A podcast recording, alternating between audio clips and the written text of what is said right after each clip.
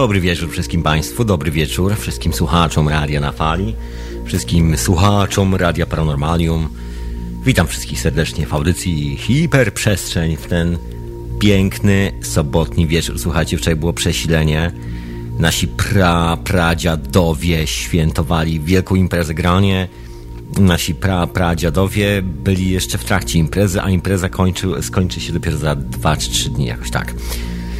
Także dzisiaj wracamy, będzie troszkę o imprezowaniu i trochę, no może nie, nie, o, nie o takim imprezowaniu, bardziej odkrywaniu, ale będzie trochę o pradziadach. Słuchajcie, dzisiaj, dzisiejszy temat, dzisiejszy temat, moi drodzy, dzisiaj będę chciał wrócić troszkę do tezy, że czas zatacza pewne kręgi, czas zatacza koła. Pamiętacie, jak gadaliśmy o roku 2012 i kalendarzu Majów. Był taki moment w kalendarzu Majów, taki okres, który się nazywał, zdaje się, Tun, czy jakoś tak. Chodziło o okres 500 lat. I generalnie, jak się cofniemy 500 lat do tyłu, to wydarzyło się wiele, wiele ciekawych rzeczy. Generalnie wydarzyło się ponowne odkrycie Ameryki, tak zwana konkwista. I generalnie tym się będę trochę zajmował właśnie. Historią Eldorado, Złotego Miasta. Słuchajcie, święty Graal ówczesnych czasów, do dzisiaj właściwie. No, poszukiwanie, poszukiwanie złota, hiszpańska obsesja złota. No właśnie, materializm promowany przez elitę szaleńców, słuchajcie. O troszkę o profilu psychopatów, o dzisiaj uznawanych za bohaterów w sumie. Wybudowano im chyba setki czy tysiące pomników w sumie. Słuchajcie, Napoleon kiedyś mawiał, że zwycięzcy piszą historię. My się dzisiaj przyjrzymy temu, czy tak naprawdę. Nieprawda. Nie zwycięzcy, słuchajcie, historia jest historią, także dzisiaj wrócimy troszkę do takich czasów zdobywania yy, zdobywania Dzikiego Zachodu, może nie Dzikiego Zachodu, tylko Ameryki Środkowej i Ameryki Południowej, może nie za bardzo, bardziej Ameryki Środkowej, Yucatanu i Meksyku. No i trochę na ten temat i porównanie do dzisiejszych czasów, bo jest taka teoria, słuchajcie, Graham Hancock ostatnio napisał książkę, która się nazywa War Gods, czyli Bóg Wojny, w której stawia taką bardzo fajną tezę, że żyjemy w bardzo podobnym momencie historii, że właściwie mamy do wyboru coś dużego przed nami, generalnie możemy zrobić coś bardzo fajnego ze światem do przodu, jakby podejmując właściwe decyzje, tudzież możemy coś nieźle popsuć, jak podejmiemy złe. I generalnie dzisiaj jest troszkę o tym. Właśnie cofamy się do tyłu i zobaczymy, jakie decyzje podejmowano wtedy, co gnało tymi ludźmi i przyjrzymy się przede wszystkim e, legendzie Eldorado, słuchajcie, Złotego Miasta, bo to jest niezła historia. No właśnie. Taki jest plan na dzisiaj, a ja oczywiście pozdrawiam w ogóle wszystkich słuchaczy, pozdrawiam wszystkich, którzy są na czacie. Zapraszam serdecznie na czat Radia na Fali. Wiem, że jest czat jeszcze Radia Paranormalium, e, także zapraszam. Ja jestem na czacie Radia na Fali, jak przystał na kapitana Radia na Fali. Pozdrawiam w ogóle wszystkich słuchaczy właśnie Radia Paranormalium, Radia na Fali. Pozdrawiam wszystkich słuchaczy, wszystkich was, was słuchających tego jako podcast gdzieś właśnie w samochodzie, w słuchawkach, gdzieś podczas w ogóle prowadzenia swojego własnego życia. Także pozdrawiam bardzo serdecznie. Nie to, żebym o was nie wiedział. Znamy się, proszę Państwa, znamy się, znamy się. Co jeszcze chciałem? Chciałem oczywiście pozdrowić wszystkich sponsorów bardzo serdecznie i zaprosić, żebyście wspierali audycję finansowo i radio finansowo, bo audycja jak zawsze potrzebuje wsparcia, a radio jako platforma tym bardziej potrzebuje wsparcia, żeby działać.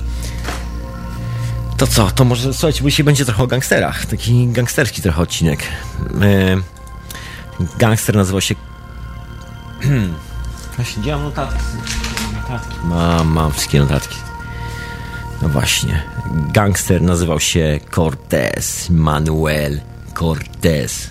Niezły gangster, tak dzisiaj będzie właśnie o tym gangsterze. Między innymi to co? To może zaczniemy od jakiejś gangsterskiej muzyczki trochę na początek, prawda? Skoro o gangsterach.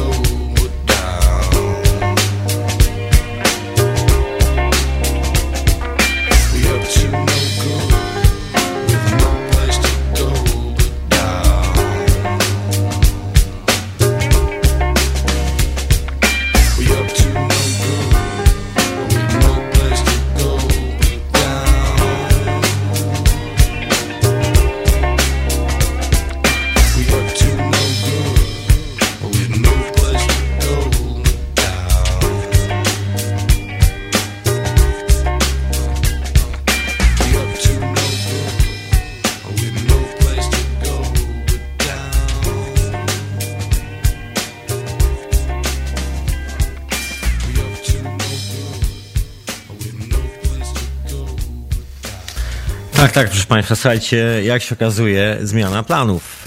E, Nie będę mówił dzisiaj na temat, na temat, na ten temat, na który miałem mówić, bo jak się okazuje, odezwali się, słuchajcie, goście, którzy byli zapowiedzieli, a nie, zap- nie uprzedzili się, nie powiedzieli na 100%, że będą, nie potwierdzili.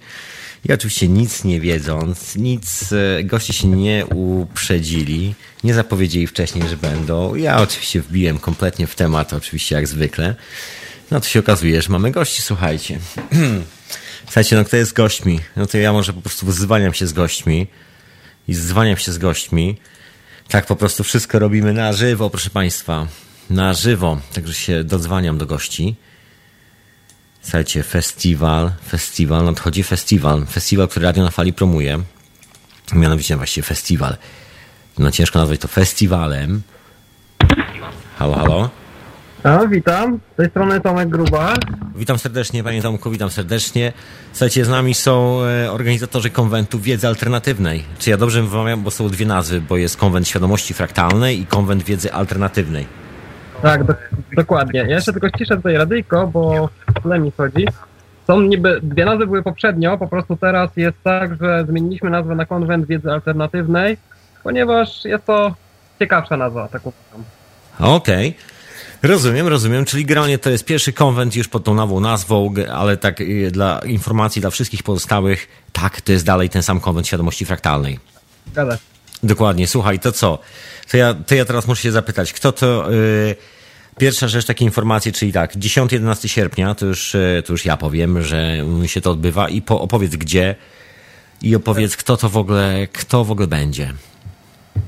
E, tak, więc konwent odbywa się 10-11 sierpnia, tak jak powiedziałeś, e, w Gdańsku na Pomorzu, to jest e, na ulicy Polanki 124. E, to jest szkoła, która się nazywa OLPI, ogólnokształcące liceum programów indywidualnych co do gości, no przewidujemy dużo różnych gości. Jeszcze program w tej chwili jest w trakcie układania, ponieważ nie wszyscy goście jeszcze nam podesłali tematy, które będą e, przedstawiać. E, co z grubsza tutaj mogę powiedzieć na temat gości, to i na temat e, tego, co będą prezentować, to będziemy mieli na pewno ekipę z Zgeista. Pewnie część osób kojarzy projekt Venus, Alternat. Wow, rewelacja. Słuchaj, czy będą ludzie z Polski, czy z, oryginalnie z projektu Venus? Sorry, przepraszam, że tak przerywam, ale wiesz, poniosły mnie emocje. Przepraszam. Nie, e, raczej e, uderzamy tutaj w tą polską organizację Zgeista, bo mówią po pierwsze mhm. po polsku, a drugie też są bliżej, więc naprawdę mają dużo ciekawych tematów wypracowane. Jest główny koordynator, który tutaj ma nas odwiedzić, więc e, no zobaczymy. Jeszcze nie podali, jakie tematy przygotują, ale na pewno będzie tego sporo, bo wow, rewelacja. trochę czasu zająć w tej kwestii. No, będą, będzie na pewno Dorota Krzyżanowska będzie, która będzie opowiadać o, o zen, o medytacjach i o takich różnych właśnie powiedzmy takich wschodnich e, sztukach wzrastania świadomości. Ogłosił się już Kuba Babicki także, który będzie mówić o enteogenach, o świętych roślinach, może trochę o ziołolecznictwie i o tego typu rzeczach. On jest etnobotanikiem. I... Ja muszę cię chyba wykorzystać, e, żebyś przypomniał Kubie, że miał się kiedyś też odezwać na wywiad. Tak? ja mu też to przypomnę. Tak, e, będziemy mieli też nocne, nocny koncert, miksy dźwiękowe, e, Basia Pączkowska, gong, tam, tam będzie, dzwonki i różne, różnego rodzaju tego typu. Może jeszcze będziemy mieli w tej chwili właśnie, musimy ten plan jeszcze do teraz właśnie zamknąć jak najszybciej, więc poganiam tych wszystkich naszych E, gości, żeby już po prostu, żeby już po prostu dosłali nam te kompletne informacje. E, będziemy jeszcze mieli najprawdopodobniej koncert e, bębnowy, też taka grupa się pojawi, ale jeszcze teraz właśnie nie wiem na 100%, bo jeszcze, jeszcze nie dali odpowiedzi pełnej. Będą na pewno też kursy tańca, znaczy takie warsztaty taneczne różnego rodzaju. Będą tematy związane z jedzeniem, z witarianizmem, z wegetarianizmem, z prawami zwierząt. Będzie będzie Mikołaj Rozbicki z, z, z, tematami tam związanymi z tym NWO i z takimi, z takimi właśnie ekonomiczno-prawnymi, powiedzmy, tymi mhm. alternatywnymi tematami. E, Ewa Filipkowska przyjedzie także, która, e, e, która prowadzi różnego rodzaju terapie z ludźmi, pracuje z polem bardzo fajnie, z, z właśnie bardzo fajnie pokazuje, jak ludzie jak ludzie mogą, jak ludzi można odblokowywać, jak ludzie są pozamykani na różne jakieś różne mają e, traumy w, do, w, życiu albo jakieś blokady i po prostu ona pracuje z takimi ludźmi i prowadzi właśnie taki warsztat, a może też e, wykład na, na właśnie na temat tego właśnie, jak to będzie wyglądać mniej więcej. E, będziemy mieli też sesję bębnu szamańskiego, będzie też coś o ekologii na pewno. No i jeszcze właśnie się, jeszcze te tematy się troszeczkę zbierają tutaj, więc no jeszcze mamy kupę czasu. Zostało jeszcze do konwentu 49 dni, więc, no więc jeszcze tutaj kombinujemy po prostu. Jeszcze będzie tak, jeszcze będzie Kasia Kochańska i ona będzie też o herba, o aromaterapii mówić, o, o herbatach i o tego typu rzeczach właśnie. O, rewelacja, no ja w sumie zazdroszczę i żałuję, że nie będę, mówiąc szczerze. Mhm. E, słuchaj, no to może zaczniemy i jeszcze powiemy, powiem jedno, że ty oczywiście też będziesz tam. Tak, tak, oczywiście. Ja, także chcę coś tutaj zaprezentować z siebie. Jeszcze się nie zdecydowałem, jaki temat mniej więcej wybiorę. Mam kilka pomysłów, e, dlatego jeszcze na razie tutaj nic nie będę mówić w, tym, w tej sprawie. W każdym razie na pewno, no jako, jako organizator będę na pewno chciał także coś przekazać. Co, ja tak organizacyjnie się jeszcze zapytam, bo impreza trwa dokładnie dwie doby w sumie, tak? Tak. Czyli tak, generalnie co, brać śpiwór ze sobą? Tak, Czy, śpiwór co, co ze sobą w ogóle brać? Co ze sobą brać, jeżeli ktoś nie mieszka w Trójmieście? Na, na stronie jest opisane mniej więcej, co jest e, potrzebne, co, co się przydaje, ale tak ogólnie to powiem po prostu śpiwór i karimata jest taka niezbędna, ponieważ oferujemy miejsce do spania na terenie szkoły, ale nie ma za bardzo rzeczy e, typu koca albo coś takiego, żeby, żeby wykorzystać, więc e, każdy zabiera właśnie na własny użytek, jeśli chce nocować na terenie szkoły, karimata i śpiwór, plus jakąś gotówkę i no po prostu podstawowe jakieś rzeczy, które trzeba zabrać. Jakieś e, i to jest w sumie wszystko, co jest potrzebne, żeby, żeby nocować u nas na konwencie. Więc e, jeśli, jeśli ktoś jest niepełnoletni, e, to jest taka zgoda na zaświadczenie dla, dla osób, które mają poniżej 18 roku, żeby, żeby na stronie internetowej po prostu sobie taki papierek wydrukować. I to jest poświadczenie od rodzica, że rodzic wie, gdzie dziecko przebywa w danym momencie i że zgadza się na to, że, że może przebywać on w godzinach nocnych w tej szkole. I takie zaświadczenie będziemy wymagać od osób, które nie mają 18 lat, żeby mogły zostać w godzinach nocnych. Aha, i to wszystko oczywiście w, w cenie 50 tak zwanych złotych. Dokładnie, rewelacja, wow. Tak, mamy trzy, mamy trzy bilety y, w tym roku właśnie za 50 zł, za 30 zł i za 20 zł. I z czego ten za 50 zł jest y, no, na całą imprezę, czyli od 12 sobota do około 15 niedziela, y, włącznie z noclegiem. Później jest bilet za 30 zł, to będzie tylko sobota do 22 godziny, więc bez noclegu. I za 20 zł jest sama niedziela, więc jak komuś po prostu odpowiada jakaś inna konfiguracja, to po prostu można sobie wybrać jakiś, jakiś bilet. No tak. Mhm. Słuchaj, jak długo, jak długo trwają mniej więcej prelekcje? Jak wygląda taki, jeżeli można powiedzieć, jak mniej więcej potencjalnie będzie wyglądał dzień e, spędzony na, ja to mówię, festiwal? Więc tak, mamy kilka planów, powiedzmy, kilka opcji mamy. Wszystko zależy od ilości osób, jaka będzie chciała wziąć udział w konwencie. E, W tej chwili mamy coś takiego, że możemy w szkole wybrać e, do dyspozycji jedno albo dwa piętra, wynająć na ten czas. E, I właśnie tutaj wszystko zależy od funduszy, jakim będziemy dysponować, więc im będzie więcej osób, tym będzie więcej pomieszczeń do wynajęcia. E, No w podstawowej, e, w podstawowej kwestii będziemy mieli na pewno au- aulę, jakąś mniejszą salę, plus y, później będą dochodzić kolejne sale właśnie z, z ilością, ilością gotówki i będziemy, będziemy jednocześnie, wydarzenia będą się odbywać jednocześnie, na przykład na auli będzie warsztat albo wykład jakiś, który będzie trwał na przykład godzinę albo dwie powiedzmy. W tym czasie może się pojawić e, na przykład jakiś konkurs albo jakiś, nie wiem, warsztat taneczny na przykład na mniejszej sali. Więc będą równolegle na kilku salach po prostu odbywać się jakieś, jakiegoś rodzaju różne panele i każdy będzie mógł sobie wybrać po prostu na co chce w danym momencie pójść. Będzie, każdy dostanie do ręki informator, w którym będzie informacja w jakiej sali co się o której godzinie odbywa. Poza warsztatami, pre, prelekcjami będą także projekcje filmowe, konkursy, koncerty, no i jeszcze innego rodzaju atrakcje, które właśnie przygotowujemy teraz. Nice, to brzmi rewelacyjnie, brzmi jak dobry, dobry pomysł na spędzenie Tak. czasu nad polskim morzem. No właśnie, dokładnie, to jest następny atut, że, że tutaj e, można przyjechać dokładnie na wakacje, także... Co, i- jak, jak blisko jest do morza? Dobra, muszę się zapytać, jak blisko jest do wody, jak blisko? Tak, że w poprzednich szkołach mieliśmy naprawdę bliziutko do szkoły, e, do, do przepraszam, do morza, a w tej szkole jest troszeczkę dalej, około, nie wiem, 3 kilometrów tak chyba jest do morza. No dobra, to z ręczniczkiem na, e, tak na ramieniu. Można tramwajem jechać bez żadnego problemu. Jeździ, tramwaj jest blisko szkoły, się wysiada, do tramwaju jest 5 minut i on jedzie prosto na samą plażę. Wow, rewelacja, rewelacja. No, w poprzedniej, poprzedniej e, edycji byliśmy w Imce, to tam było około 400 metrów, to tam można było się przejść już normalnie. No, a, a z kolei w pierwszej edycji konwentu mieliśmy 800 metrów do morza. No ale to mówię, to są wakacje teraz. e, 10-11 sierpnia to jest moim zdaniem fajna pora właśnie, żeby sobie tutaj jeszcze komponować w wakacje ten, ten czas. No pomysł jest, po- pomysł jest idealny. Chciałem się zapytać troszkę o gości po kolei. E, może tak, pierw e, zanim przejdę do gości, to Mhm. troszeczkę taką formułę festiwalu. Skąd w, ogóle, skąd w ogóle wziął się pomysł na to, żeby organizować, bo nie jest to pierwszy festiwal, jest to trzeci, czyli Tak. generalnie tak, czyli jeżeli jest to trzeci, no to już, e, to już musi być jakiś sukces, no bo wiadomo, przy takiej imprezie, jeżeli dwie poprzednie nie miałyby powodzenia, to nikt nie robiłby trzeci, bo to jest jakby taka naturalna, naturalna myślę, No jasne, jasne. Widać, że jest zapotrzebowanie na takie imprezy. dokładnie. Pomysł e, generalnie wziął się na początku e, kolega mój, e, Krzysztof Kupianek, z którym też organizowałem pierwszy konwent zaczął organizować takie festiwale filmów kontrowersyjnych w Zabrzu i w Katowicach.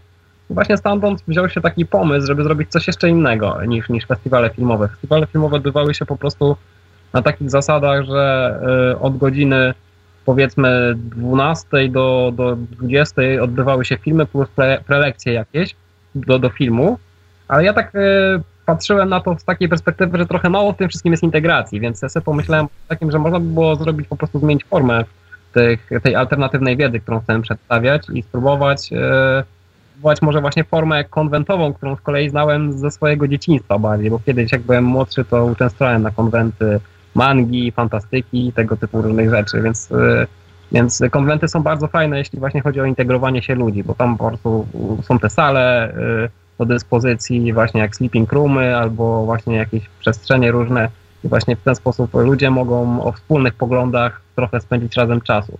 To jest w sumie sedno i to jest właśnie taka inspiracja, żeby po prostu robić takie imprezy. No, brzmi rewelacyjnie, brzmi rewelacyjnie. Jak, jak duży jest progres w sensie jak, jak szybko rośnie liczba ludzi. No bo tak, 3 lata, no bo to, to już po 3 latach widać, czy przypadkiem jest taki wzrost w sensie, nie wiem, do kwadratu, w sensie na pierwszej imprezie było na przykład 100 osób, na drugiej było 200, a na kolejnej 400, tak, albo na przykład 600. Na pierwszej było 120, na drugiej było około 140 osób, więc tutaj e, jakoś, e, ale z kolei też zauważyliśmy pewną tendencję, że imprezy, które są organizowane na wiosnę, są więcej osób przychodzi na takie imprezy niż imprezy, które są organizowane jesienią. Drugi konwent był organizowany jesienią, dlatego też ta ilość osób była mniejsza. Czyli na dobrą sprawę w sumie jeszcze troszkę eksperymentujecie z terminem e, tak, konwentu. Tak, tak wszystko, nie... jest, e, wszystko jest tutaj luźne też, głównie no, przez też się reklamujemy tutaj w jakiś sposób i no, wspierają po prostu nas strony, które, z którymi współpracujemy od zawsze, więc, yy, więc tak to też działa cały czas. E, ja nie wiem, czy ja w ogóle podałem tutaj tą stronę internetową. No właśnie nie, słuchaj, bo jeszcze raz przypomnę, właśnie, słuchajcie, jakbyście nie widzieli, to przypominam, że słuchajcie oczywiście hiperprzestrzeni w Radiu na Fali, która jest retransmitowana w Radiu Paranormalium. E, także pozdrawiam słuchaczy z obydwu, z obydwu rozgłośni. Słuchajcie, mówimy o konwencie wiedzy alternatywnej, który odbędzie się 10-11 sierpnia w Gdyni. Dobrze mówię? Dobrze. Tak. E, czyli już za 49 dni, słuchajcie, wakacje nad polskim morzem, dwa dni, trzeba wziąć swój własny śpiwór. 50 zł kosztuje, kosztują te dwa dni, także nie musicie się martwić dachem nad głową, poza tym, żebyście wzięli karimatę, śpiwór. Reszta ludzi jest na miejscu, w sensie goście, którzy mają naprawdę wiele ciekawych rzeczy do powiedzenia, także nikt tam prawdopodobnie absolutnie nie będzie się nudził, wręcz odwrotnie, podejrzewam, wszyscy będą siedzieli i, i słuchali, chłonęli. tak, będzie bardzo ciekawie, tym bardziej, że to nie tylko są prelekcje, ale także warsztaty różnego rodzaju. Ja też o, teraz przypomniało, bo też jeszcze mam tego doklejone, że także będzie yoga, będzie hata yoga, zajęcia, więc e, no mamy taniec, być może będziemy mieli dziewczynę od masażu, od, e, jeszcze nie potwierdziła tej informacji. W każdym razie to jest właśnie tak z tymi konwentami, że ci ludzie po prostu się zgłaszają do nas i tak jak mieliśmy w poprzednim konwencie, że podczas e, do zamykania już programu nagle nam się pojawiło 30 nowych osób i musieliśmy kombinować, kogo tutaj właściwie wpuścić, a kogo nie wpuszczać, więc y, naprawdę jeszcze do końca nie wiem, kto się pojawi na tym konwencie, ale wiem, że po prostu jest zainteresowanie. Ludzie po prostu chcą y, w jakiś sposób dzielić się swoimi doświadczeniem, swoimi informacjami i no więc, y, więc liczę na to, że po prostu, że będzie bardzo ciekawy i bardzo bogaty program. Tak, to tak, że tak powiem, zaczął się tak, zaczyna się tak niepozornie niczym festiwal Boom, Portugalii, albo na przykład Burning Man, takim e, spotkaniem paru ludzi gdzieś na plaży i zrobieniem ogniska, powoli, powoli z czasem rośnie. Dokładnie, ta atmosfera tak rośnie, że później trzeba ją przehamowywać, tak ogień, który po prostu zaczyna trawić coraz więcej. Tak więc, e, no dopiero e, mówię, startujemy i jesteśmy teraz na, na zaczynamy po prostu się reklamować. Puściliśmy informacje na Facebooku jakiś tydzień temu. No i teraz jeszcze pójdziemy w miasto pewnie z plakatami i no i się zacznie zacznie się dziać. Słuchaj, chciałem się zapytać, bo podejrzewam, że impreza jest y, w miarę znana na zewnątrz, no, znaczy nie jest to już taka anonimowa impreza, w sensie anonimowa chyba źle powiedziałem, w sensie aż tak bardzo alternatywa gdzieś schowana mhm. gdzieś tam, chociażby z tego powodu, że z tego co wiem, wiem, bo sam oglądałem, robicie materiały wideo. Każdy z tych, każda z tych prelekcji jest nagrywana, a później jest udostępniona w internecie, jest dosyć sporo tego na YouTubie. Podejrzewam tak, tak. chyba, nie wiem czy wszystko, ale generalnie bardzo dużo. No niestety wszystkie się nie udało nam zarejestrować z przyczyn technicznych, albo też może niektóre osoby też nie chciały mieć publikowanych swoich wystąpień, tak, albo mhm. więc, no ale większość powiedzmy znacząca jest tego, jest na internecie dostępna. Taki też jest, taki też jest e, cel między innymi, żeby też po prostu dzielić się tym wszystkim. Wszem i wobec. No wiesz, to robi niesamowitą robotę. Ja podejrzewam, że dzięki temu na przykład ja dowiedziałem się osobiście, że jest w Polsce ktoś, kto się zajmuje takimi sprawami, które mnie prywatnie interesują, czyli właśnie Kuba Babicki. Są to tak. rzeczy, które mnie osobiście interesują dosyć mocno i to był taki fenomen, że w ogóle w Polsce są ludzie, którzy się tym zajmują. Także w ogóle e, no jestem zawsze pod wrażeniem gości, mówiąc szczerze, obejrzałem chyba wszystkie wideo, które zostały udostępnione z konwentu wiedzy, z konwentu wiedzy alternatywnej już dawno, dawno temu. Także tak. teraz e, wiem, że po prostu nie będę mógł e, dotrzeć do Was, bo jestem w zupełnie innej części Europy. Także mhm. no, niestety nie wyrobię, ale e, cieszę się na wiadomość tego, że będzie to nagrywane. Mam nadzieję, że będzie, będzie lepiej dźwięk nagrywany. Tak, Jak pójdzie to też w niezależną telewizję, bo tym razem będziemy współpracować z Niezależna Telewizja Gdańsk i będziemy korzystać z ich sprzętu do nagrywania właśnie materiału, więc najprawdopodobniej będzie nagłośnienie też nagrane w jakiejś lepszej jakości, żeby to mogło być puszczone właśnie przez tą telewizję. I będziemy najpewniej używać właśnie tych mikrofonów bezprzewodowych, albo, albo możliwe, że też będziemy po prostu dźwięk nagrywać osobno do kamer, bo w poprzednich edycjach tak nie było, to też, to też właśnie przez co jakość troszeczkę się odbioru obniża, chociaż treść jest super, więc, mhm. więc kto to ogląda. Wiesz, to jest taki wyłom podejrzewam, bo to i tak e, nikt, nikt podejrzewam się, przynajmniej z takich normalnie konserwatywnie myślących ludzi, nikt nie spodziewałby się, że taki festiwal w ogóle ocaleje na przykład e, do trzeciej edycji, że zamiast się składać, zacznie się e, bardzo mocno rozwijać i nagle się okaże, że jest bardzo dużo gości, bardzo dużo materiałów e, dookoła i że generalnie się okazuje, że jest dosyć popularny. Tak, właśnie na tej drugiej edycji konwentu dowiedzieliśmy się od wielu osób, że wiele osób tak naprawdę nie wiedziało o nim i dopiero w ostatniej chwili się dowiedzieli o tym, że coś takiego w ogóle się odbywa, więc, e, więc też było pokaz tego, że tak naprawdę, mimo że się reklamują w wielu miejscach, to jeszcze do wielu miejsc nie dotarliśmy. I, I po konwencie także dostawałem wiele informacji, dlaczego, dlaczego nie przegapili taką imprezę, że coś takiego w ogóle się działo że nie wiedzieli o tym. Więc no teraz tak. Wiesz, bo w sumie jesteście chyba jedynymi, jedynymi ludźmi, którzy organizują coś w tym stylu jeszcze poza telewizją, prawdopodobnie NTV. E, Janosza Zagórskiego, bo właściwie nikt inny w Polsce nie robi takich prelekcji, gdzie możesz spotkać coś w rodzaju właśnie alternatywnej wiedzy. Ja sobie akurat oglądałem, odświeżałem niedawno chociażby twoje akurat e, mhm. wystąpienie na temat e, matematyki kwanto, znaczy na temat fizyki kwantowej, jakby wszystkich historii dookoła tego. Więc naprawdę nie, no jest to taki solidny research zrobiony, bardzo, bardzo fajnie, dobrze, myślę, że dobrze, dobrze e, nie wiem jak to nazwać, nie wiem czy sprzedany to nie jest dobre słowo, po prostu dobrze, dobrze powiedziany. I, tak. I tego nie ma zbyt dużo w języku polskim, nie drukuje się zbyt wielu książek, to nie jest tak jak w języku angielskim, gdzie tej wiedzy jest, jest już masy, to już nie jest takie pienierstwo, to już jest, te konwencje tutaj są troszeczkę bardziej, nie wiem, większe, bardziej zaawansowane, chociaż też nie do końca podejrzewam. Tak, i właśnie dlatego też między innymi właśnie po to jest konwent, żeby też wyłowić takie osoby, jak na przykład mówisz o Kubie Bobickim, że generalnie dzięki właśnie i tym naszym festiwalom filmów kontrowersyjnych i, i właśnie y, konwentowi można po prostu pokazać, y, puścić w obieg informacje. Wielu ludzi się naprawdę w Polsce zajmuje różnymi rzeczami. Brakuje właśnie tej integracji, a konwent jest właśnie takim miejscem, gdzie ta integracja jest, y, gdzie ta integracja może się odbywać i właśnie tak, że mogą pojawić się jakieś właśnie osoby nowe, powiedzmy w świecie jakimś alternatywnym, które mogą po prostu naprawdę mają coś konkretnego do, do przekazania. To nie są to też, ja też e, patrząc na tych gości też robię jakiś taki e, trochę przez, przez sito ich biorę, generalnie nie, nie z każdym chcę współpracować tutaj, jeśli chodzi o konwent. No generalnie właśnie patrzę, tak jak mówiłeś o tej e, o tym wystąpieniu, że jest dobry research zrobiony, to też tak właśnie patrzę na to, co ludzie tak naprawdę, jakie mają owoce, jakie rzeczy prezentują, bo też masa rzeczy chce się, masa osób może się chcieć dopchać do mikrofonu, nie oferując nic konkretnego tak naprawdę. Wiesz, no du- prawda jest taka, że dużo ludzi powtarza, yy, powtarza takie, wiesz, po prostu kilka, kilka sloganów, no często się to zdarza, że jest kilka popularnych sloganów i wszyscy je powtarzają, przynajmniej tak, dosyć duża grupa ludzi. Ciężko jest czasami wyłowić kogoś, kto ma właściwie poza tymi sloganami, tak naprawdę nie, nie wymawia tych sloganów, tylko ma swoją własną refleksję, także to nie jest... Tak. Także no, to jest zaskakujące troszkę, w sensie, no może nie tyle zaskakujące, ile bardzo pozytywne, że coś takiego się dzieje w języku polskim wreszcie, że to nie jest już taka e, taka wiedza, która jest tylko i wyłącznie tak. nie wiem, gdzieś tam w innym języku i gdzieś tam ktoś musi przetłumaczyć jedno zdanie, albo właściwie nikt nigdy tego nie przetłumaczył, wszyscy się domyślają. Takie, no nie masz takiego macania, że tak powiem, w ciemno, tak bym powiedział. Ja nawet E, nawet widzę duży taki postęp e, właśnie też związany właśnie z tego typu imprezami, na przykład e, tak widzę, że dzięki konwentom, myślę, że jakaś na przykład zasługa, jak konwenty mają jak, jakiś udział w tym, że na przykład powstaje polska waluta lokalna teraz.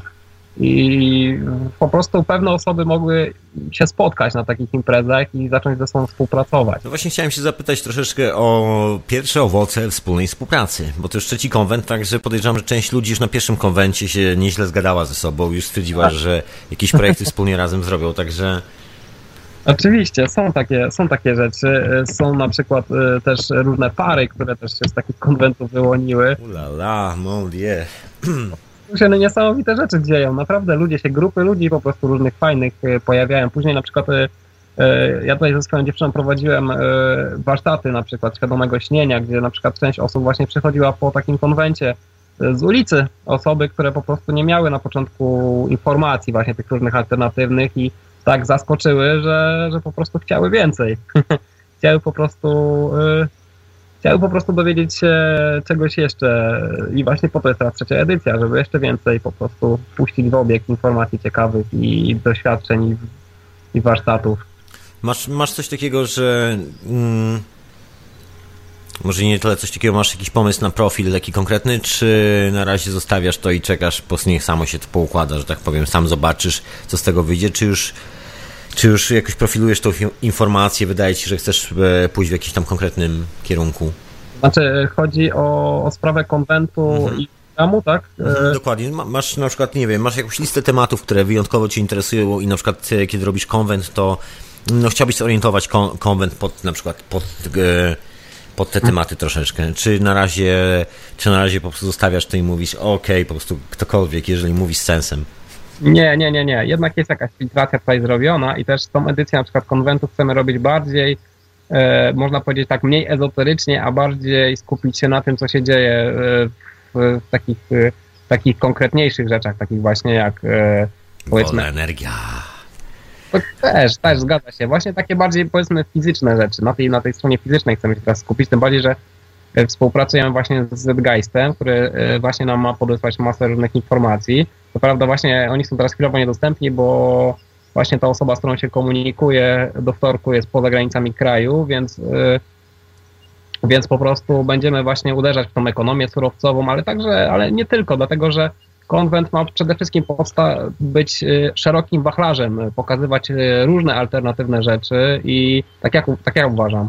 I po prostu, jeśli ktoś naprawdę ma coś ciekawego do zaoferowania, to jest tutaj droga otwarta. Tylko że, tylko, że po prostu też y, no nie, chcemy, nie chcemy mieć rzeczy, które są powiedzmy w jakiś sposób niepotwierdzalne, jakieś, jakieś po prostu naprawdę można powiedzieć, że ludzie tego by nie przyjęli, tak?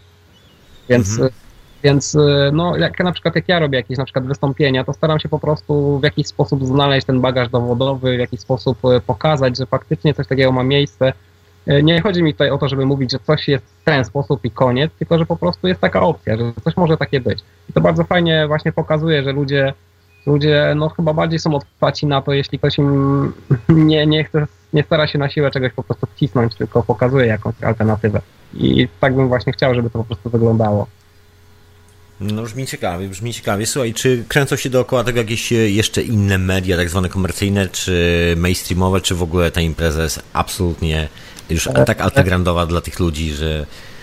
Ja mam tutaj, zdobyłem parę namiarów do paru dziennikarzy i osób, które, z którymi też jakieś wywiady się przeprowadzało wcześniej. Generalnie chciałem po prostu, jeszcze nie zapraszałem żadnej, żadnej z takich osób, ale chcę to właśnie zrobić w momencie, kiedy będzie już program gotowy. Kiedy będziemy mieli program, czyli za, za paręnaście dni najprawdopodobniej. I wtedy będę tak, będę zapraszać jakieś osoby y, z, właśnie z radia i no chyba z radia i z gazety być może. Mm. Słuchaj, a co na przykład pomiędzy festiwalami? No bo teraz jak już jest trzecia edycja, to tak naprawdę, okej, okay, festiwal festiwalem, prawdopodobnie wszystkie możliwe informacje, żebyśmy nie powtarzali tego, co jest na, na stronie internetowej, są właściwie dostępne na stronie internetowej, takie mhm. techniczne. Myślę, że więcej nic nowego nie wymyślimy, ale słuchaj, tak się pytają, co pomiędzy festiwalami, bo podejrzewam, że jeżeli to wypaliło, jeżeli jeżeli dzieją się jakieś rzeczy pomiędzy jednej edycji na drugą, czyli generalnie ta przestrzeń nie jest pusta, w ogóle tak naturalnie, tam jak mówisz, dzieją się jakieś związki, jakieś inne historie, tak. jakieś projekty, To tak. jaki jest, y, masz, masz już jakiś pomysł na to, jak, co, jak to zagospodarować? Sobie będziecie otwierali po prostu jakąś e, działalność po prostu pomiędzy festiwalami? Y, ja powiem tak, powiem w sumie tylko o sobie i o tym najbliższym moim gronie, to generalnie my mamy takie swoje małe różne projekty, które po prostu cały czas realizujemy i co do tej strony fraktalna.pl, no to chcemy po prostu, chcemy, żeby ta strona po prostu była taką stroną informacyjną na temat różnych warsztatów, wykładów, różnych imprez, które się będą odbywać na terenie w sumie całej Polski. Na początku może na terenie Trójmiasta i, i to jest w sumie taki plan na, na tą stronę, a generalnie my się skupiamy też tutaj na Trójmieście na właśnie na propagowaniu i prowadzeniu różnych warsztatów i różnych, różnych wystąpień. Na przykład e, ja tutaj taką miałem serię wystąpień właśnie między konwentami, która się nazywała e, Nasiona Wiedzy, to one się odbywały w Gdańsku w restauracji La Fontaine co miesiąc, cyklicznie. Co trzeci czwartek miesiąca. I pomiędzy moimi wystąpieniami na przykład były wystąpienia innej, innych osób, tutaj na przykład związanych z witerianizmem i ze zdrowym odżywianiem. I tak po prostu sobie różne, różnego rodzaju tematy szły po prostu, były przedstawiane. Też materiały wideo z tego także są dostępne na, na YouTubie, w internecie. Mhm. Chcę wszystko przejrzeć. Co jest, y, ma, macie jakiś projekt konsolidacji tego e, wszystkiego? Jest, mm, raczej, raczej, znaczy, w sensie, czy na przykład będzie można was częściej spotykać w Polsce gdzieś na jakichś wspólnych imprezach, czy tylko raz w roku? E, wiesz, ja myślę, no generalnie są zaproszenia różne. Na przykład e, ja dostałem zaproszenie od Janusza Zagórskiego na Harmonię Kosmosu teraz, to się będzie odbywać teraz chyba za kilka dni nawet i z tego, że, z tym, że za bardzo nie mogę, nie mogłem pozytywnie odpowiedzieć na to, na to zaproszenie, ponieważ w tym czasie akurat w inne miejsce wyjeżdżam. Więc e, wydaje mi się po prostu, że na pewno będziemy w różnych miejscach Polski, na pewno będą różne projekty realizowane, będzie na pewno festiwal filmów kontrowersyjnych następny e, w Zabrzu albo gdzieś organizować. marzy mi się taki e, plakat, taki klasyczny plakat, jak e, mają porządne rock'n'rollowe bandy z napisem turne po Polsce i po kolei, rozumiesz? Takie tak, miłe, takie miłe wieczory, po prostu gdzie jest trzech, e, trzech czy czterech e, prelegentów, z których każdy ma swoje własne swoje własne półtorej godziny, czy jakoś tak, czy trzech prelegentów. Takie wiesz, żeby też nie zanurzyć ludzi, prawda? No to by było rewelacyjnie. To już troszeczkę tutaj tak wygląda w, e, w Anglii, także to jest... Oto Trzeba, trzeba o tym pomyśleć. Ja powiem tak, że pomysł mi się bardzo podoba. Jeszcze nie myślałem o tym, żeby jakieś turne robić, ale. no panowie, wy już za chwilę książki zaczniecie e, jakieś tam pisać, podejrzewam. Niektórzy tutaj z tych prelegentów się nadają na, na, takie, na takie mają. A niektórzy nawet mają, już, już mają swoje no książki. No właśnie.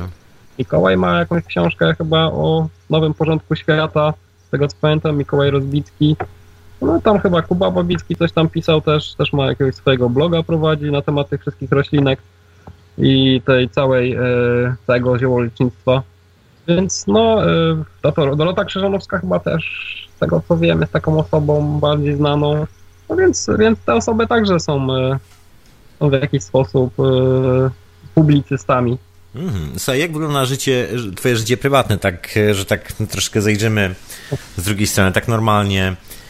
No, tak, no że tak powiem, bardzo bardzo takie normalne jest moje życie prywatne. No, chodzę do pracy, yy, yy, żyję sobie z dziewczyną, mieszkam po prostu w Trójmieście i w międzyczasie organizuję także właśnie jakieś warsztaty, wystąpienia albo właśnie jakieś imprezy okolicznościowe i generalnie no, na tym skupiam e, swoje życie, żeby po prostu w jakiś sposób to propagować. Jak, się, jak, jak to się odbija na przykład na twoim życiu, w sensie sposobu, w jaki żyjesz, tego, w jaki sposób reagujesz na rzeczywistość dookoła. Zauważyłeś coś takiego, że w jaki sposób się to zmienia? Tak, tak. E, zauważyłem też, że kontakt z wieloma różnymi ciekawymi osobami, z wieloma ciekawymi informacjami na pewno wpływa na, na to, w jaki, w jaki sposób postrzegam świat. I widzę po prostu w sobie wiele pozytywnych zmian na to, że po prostu naprawdę jestem innym człowiekiem niż kilka lat temu i widzę, że po prostu to mnie umacnia w paru rzeczach. E, na przykład w pracy z własnymi jakimiś ograniczeniami, blokadami i też właśnie mając, e, uczęszczając na, taki, na takiego rodzaju właśnie różnego rodzaju imprezy, też ma się ten kontakt z tymi różnymi osobami, to też bardzo fajnie fajnie podkreśla po prostu, jak, jak widać tą różnorodność, różni ludzie po prostu e, można spotkać różnych ludzi i zobaczyć po prostu, że ten świat nie jest taki czarno-biały, jak nam się pokazuje, że, że ludzie tylko o pracy, jedzeniu i, i spaniu myślą, a tutaj jest po prostu coś więcej. Więc y, na pewno, na pewno jest to taka droga, którą czuję po prostu w sercu, że, że chcę po prostu zajmować się tą alternatywną wiedzą, szczególnie fizyka, świadomość, to, są takie właśnie tematy, które bardzo mnie interesują i no i gmeram w tym temacie, składam te swoje puzzle do kupy cały czas. No, oglądałem twoje wykłady, oglądałem na temat e, fizyki kwantowej.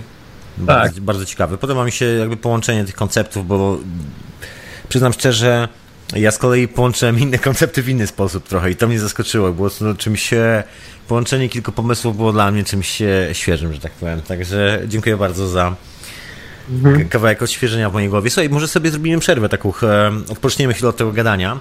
Pewnie, pewnie. Puścimy muzyczkę, to, to się rozłączymy na, na parę chwil, dzwonimy się po muzyce, tak żeby nie było tej hała, żebyśmy nie szurali butami, czy jakoś tak? Dobrze.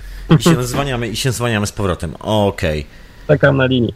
Oka doka. Słuchajcie, z nami jest, z nami jest Tomek Gruba, człowiek, który jest współorganizatorem e, konwentu wiedzy alternatywnej, który odbędzie się 10-11 sierpnia w Gdyni tego roku, tego roku, czyli już niedługo, za 49 dni w sumie, za miesiąc z kawałkiem, miesiąc i dwa tygodnie.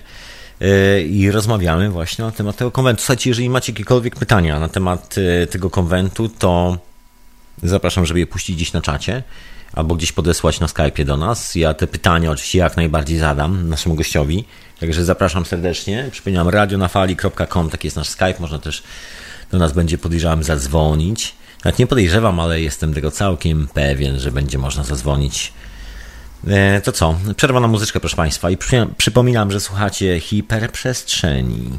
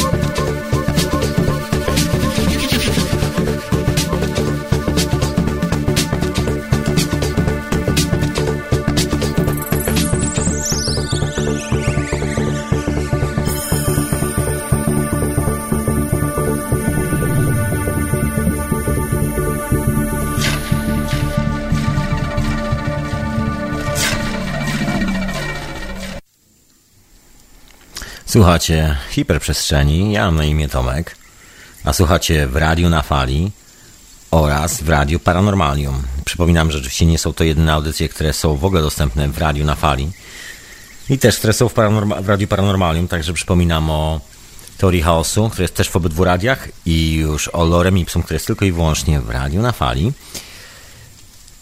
które się odbędzie jak zwykle jutro o godzinie 21. Krawiec opowie nam jakieś niesamowite historie, także zapraszam jutro na godzinę 21 do audycji Lorem Ipsum. Ipsum, Ipsum, krawca. e, no właśnie. E, a ja przypominam, że ta audycja nazywa się Hiperprzestrzeń, a mamy gościa, a gościem jest nie kto inny jak człowiek, człowiek, który jest organizatorem, współorganizatorem, e, czyli też Tomek mój imiennik, człowiek, który jest organizatorem, współorganizatorem imprezy Konwent Wiedzy Alternatywnej, czyli dawniej Konwent Świadomości Fraktalnej, który odbędzie się 10-11 sierpnia. Już się zwaniamy, jeszcze pojawi się jedna postać. Jeszcze się pojawi jedna. Także zostańcie z nami, moi drodzy, to już się zdwaniam z gościem. Taralitą. Czekamy, czekamy. Halo, halo? Witam, witam. Słychać? No, idealnie, idealnie. Słuchajcie, z nami jest e, z powrotem Tomek, także dwa Tomki dzisiaj na antenie w hiperprzestrzeni. Co by nie było. To jest właśnie ta e, fizyka kwantowa, o której mówiono. Tak. Zjawisko kwantowe, dokładnie. Słuchaj, mam do Ciebie pytanie takie, co w ogóle było taką e, pierwszą fascynacją, w ogóle od której się zaczęło jakby podążanie tą drogą? To, że stwierdziłeś, że model na przykład aktualnie panującej fizyki atomowej Ci nie odpowiada, że chcesz poszukać jakiejś innej odpowiedzi, jakiejś innej teorii, która wyjaśnia zasady istnienia świata. Co było tym, po angielsku się mówi trigger, czyli tym momentem zapłonowym? Czy był taki moment zapłonowy? Był, myślę, taki moment, chociaż powiem Ci, że jak tak sobie myślę o momencie, to myślę, że ich było kilka nawet, albo kilkanaście w całym życiu. I no mogę nawet w dzieciństwie znaleźć kilka, ale takim w sumie momentem przełomowym, ja generalnie fizyką interesowałem się no, od powiedzmy szkoły średniej, tak jakoś tą, tą taką konwencjonalną powiedzmy fizyką, szukałem tam odpowiedzi. No i generalnie tam dużo było takich właśnie e, poglądów bardzo takich materialistyczno-mechanistycznych właśnie, że, że jesteśmy jakimś dziwnym przypadkiem, a rzeczywistość dąży do niczego.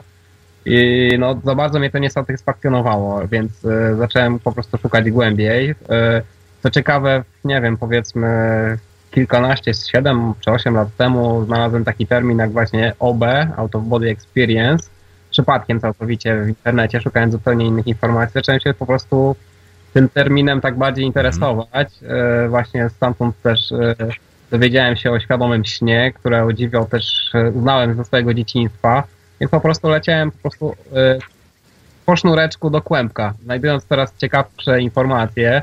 Kiedyś właśnie istniało takie forum, nie wiem czy istnieje jeszcze, prawda, dwa info.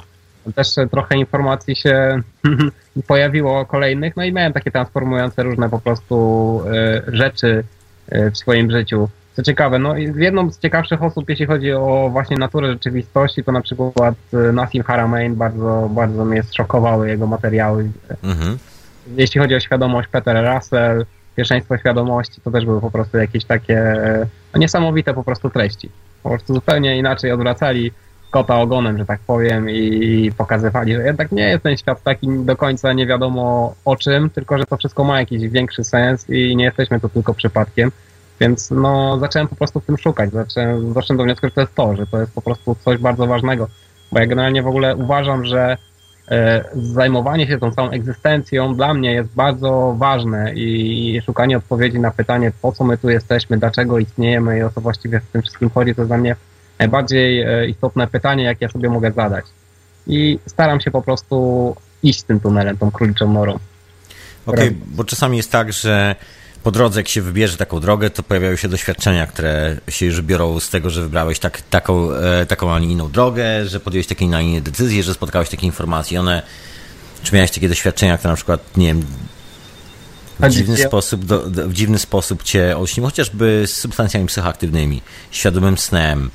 W ogóle takie granie, coś, co nie jest e, konwencjonalnym doświadczeniem e, w tym typie społeczeństwa, czyli coś, co z reguły jest zbanowane i no, chodzi bardzo o doświadczenie wizyjne właściwie, bo do tego się to wszystko sprowadza. Tak, e, znam takie doświadczenia, znam też świadome sny, znam też out of body experience ze swoich własnych przeżyć. Miałem też e, doświadczenia mistyczne, e, e, różnego rodzaju takie rzeczy po prostu przeżyłem w swoim życiu, więc wiem po prostu, że nie jest to tylko temat teoretyczny dla mnie, ale także bardzo praktyczny.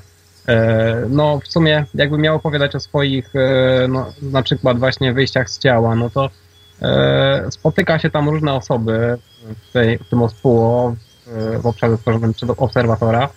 E, I no, wiem, że dla części osób to może być e, fantastyczne i mogą mieć różne pomysły na ten temat, ale po prostu ja swoje, ja tak powiem, indywidualne przeżycia miałem i w jakiś sposób one mnie nakierowują na, na, na postrzeganie tej rzeczywistości i po prostu widzę w tym wszystkim po prostu związek, że to, że to wszystko ma sens głębszy.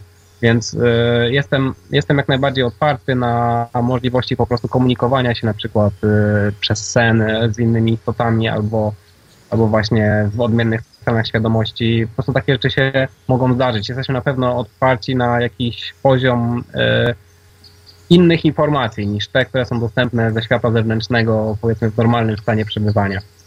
Słuchaj, mam mhm.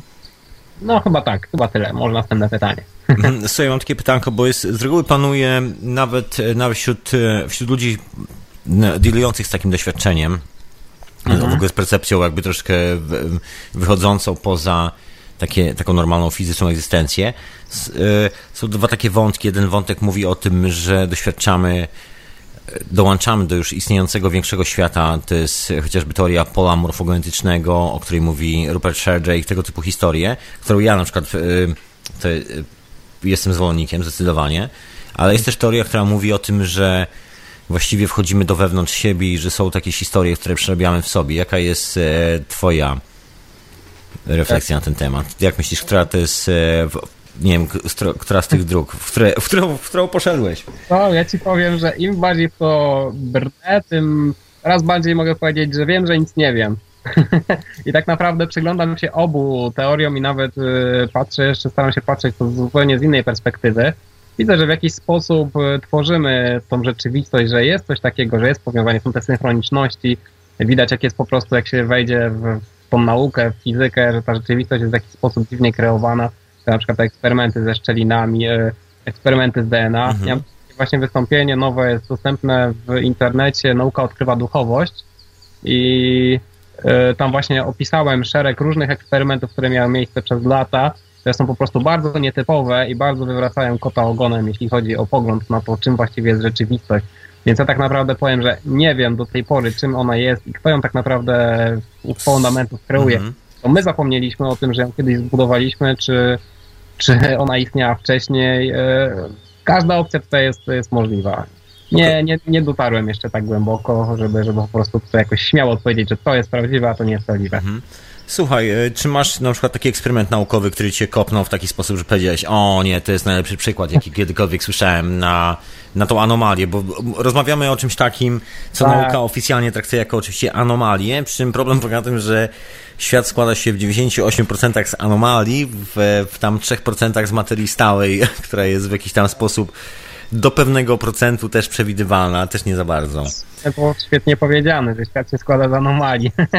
Myślę, że tak. E, Jeśli chodzi o eksperymenty, to jest ich cała masa po prostu, i, ale no, przedstawię to najważniejsze. Są po prostu takie eksperymenty, że się przy tym siedzi i się kopara opada i, i dlaczego w ogóle tego nie ma wiadomościach w ogóle, dlaczego to nikt nie mówi. Słuchaj, nikt nie mówi o tym, że na przykład prędkość światła przyspiesza i to dosyć znacznie w ostatnich latach. Generalnie jest tendencja, że generalnie przyspiesza, nie jest stałą, tylko jest przyspieszającą ciekawe. siłą. Tego, tego nie wiedziałem, więc, więc widzisz, następna ciekawa rzecz, sobie poczytam na pewno o tym. E, Ja na przykład, no wiesz, no najbardziej chyba znaczący, jeśli chodzi o takie eksperymenty, to jest chyba eksperyment właśnie, on się nazywa kwantowe dziwactwo 909 roku, gdzie chciano sprawdzić, e, czy elektron jest punktem, czy jest falą, bo przedtem był w 809 roku Thomas Young zrobił eksperyment ze światłem, gdzie, gdzie sprawdził, czy światło jest falą, czy punktem, wyszło mu, że jest falą, ponieważ wsadził po prostu świeczkę w dwa pudełka, znaczy lepiej postawić świeczkę, a za nią dwa pudełka, jedno z jedną szczeliną, drugie z dwoma szczelinami, a na końcu była klisza od aparatu. Światło przechodziło przez pierwszą szczelinę, a następnie przez dwie kolejne, to po prostu jakby to był punkt, to by były dwa paski na, na kliszy, a pojawił się wzór interferencyjny, czyli wygaszający się i rozjaśniający, który, który po prostu pokazał, że, że światło zachowuje się jak fala. Więc y, mieliśmy pogląd taki, że światło jest falą, no ale dzisiaj wiemy, że światło jest i falą, i punktem jednocześnie i każda cząsteczka jest i falem, i punktem jednocześnie. Właśnie to jest ten eksperyment z 909 roku, gdzie Co mi to przypomina troszkę tak, jakbyśmy wracali z tym do teorii eteru, tak naprawdę, bo właściwie... wracamy do teorii eteru, bo tak naprawdę eksperyment eterowy, który w 887 roku został, został przeprowadzony przez Morleya, czy jakoś on tam miał E, Morley, Morley, tak, tak, eksperyment Morleya słynny. Państwo został przeprowadzony na pewnych założeniach, które niekoniecznie musiały zakładać, że eter, bo przedtem eter był powszechnie, powiedzmy, używany, chociaż nikt nie, go nie zbadał w jakiś konkretny, namacalny sposób. No i generalnie ten eksperyment raz na zawsze pożegnał eter w ogóle w nauce. Wszyscy sobie przybili pionę, że eteru nie ma.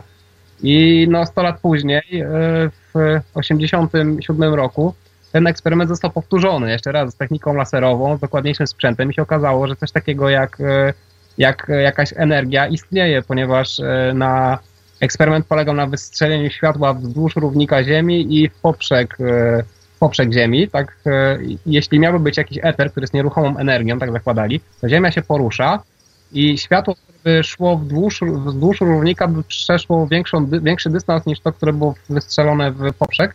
Tak więc e, na końcowej, jeśli ono by było złączone na końcu i na interferometrze by sprawdzono po prostu, jak ono wygląda, to by był właśnie e, wzór interferencyjny, że światło się po prostu, jedno światło miałoby dłuższą wiązkę niż drugie. No i generalnie to się okazało, że, że w tym eksperymencie z 1987 roku okazało się, że tak, tak właściwie jest, że, że faktycznie światło się po czymś porusza i że jakaś energia niewidzialna istnieje. Więc wracamy do eteru, tylko że teraz żaden fizyk nie powie już, że, że eter istnieje, bo wszyscy się już to słowo zostało zakazane. Więc teraz mamy uniwersalne pole.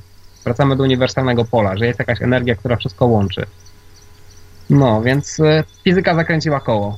Z powrotem. Dokładnie, wróciliśmy do czasów Tesli właściwie. No Właśnie, więc y, no, to są niesamowite eksperymenty, naprawdę.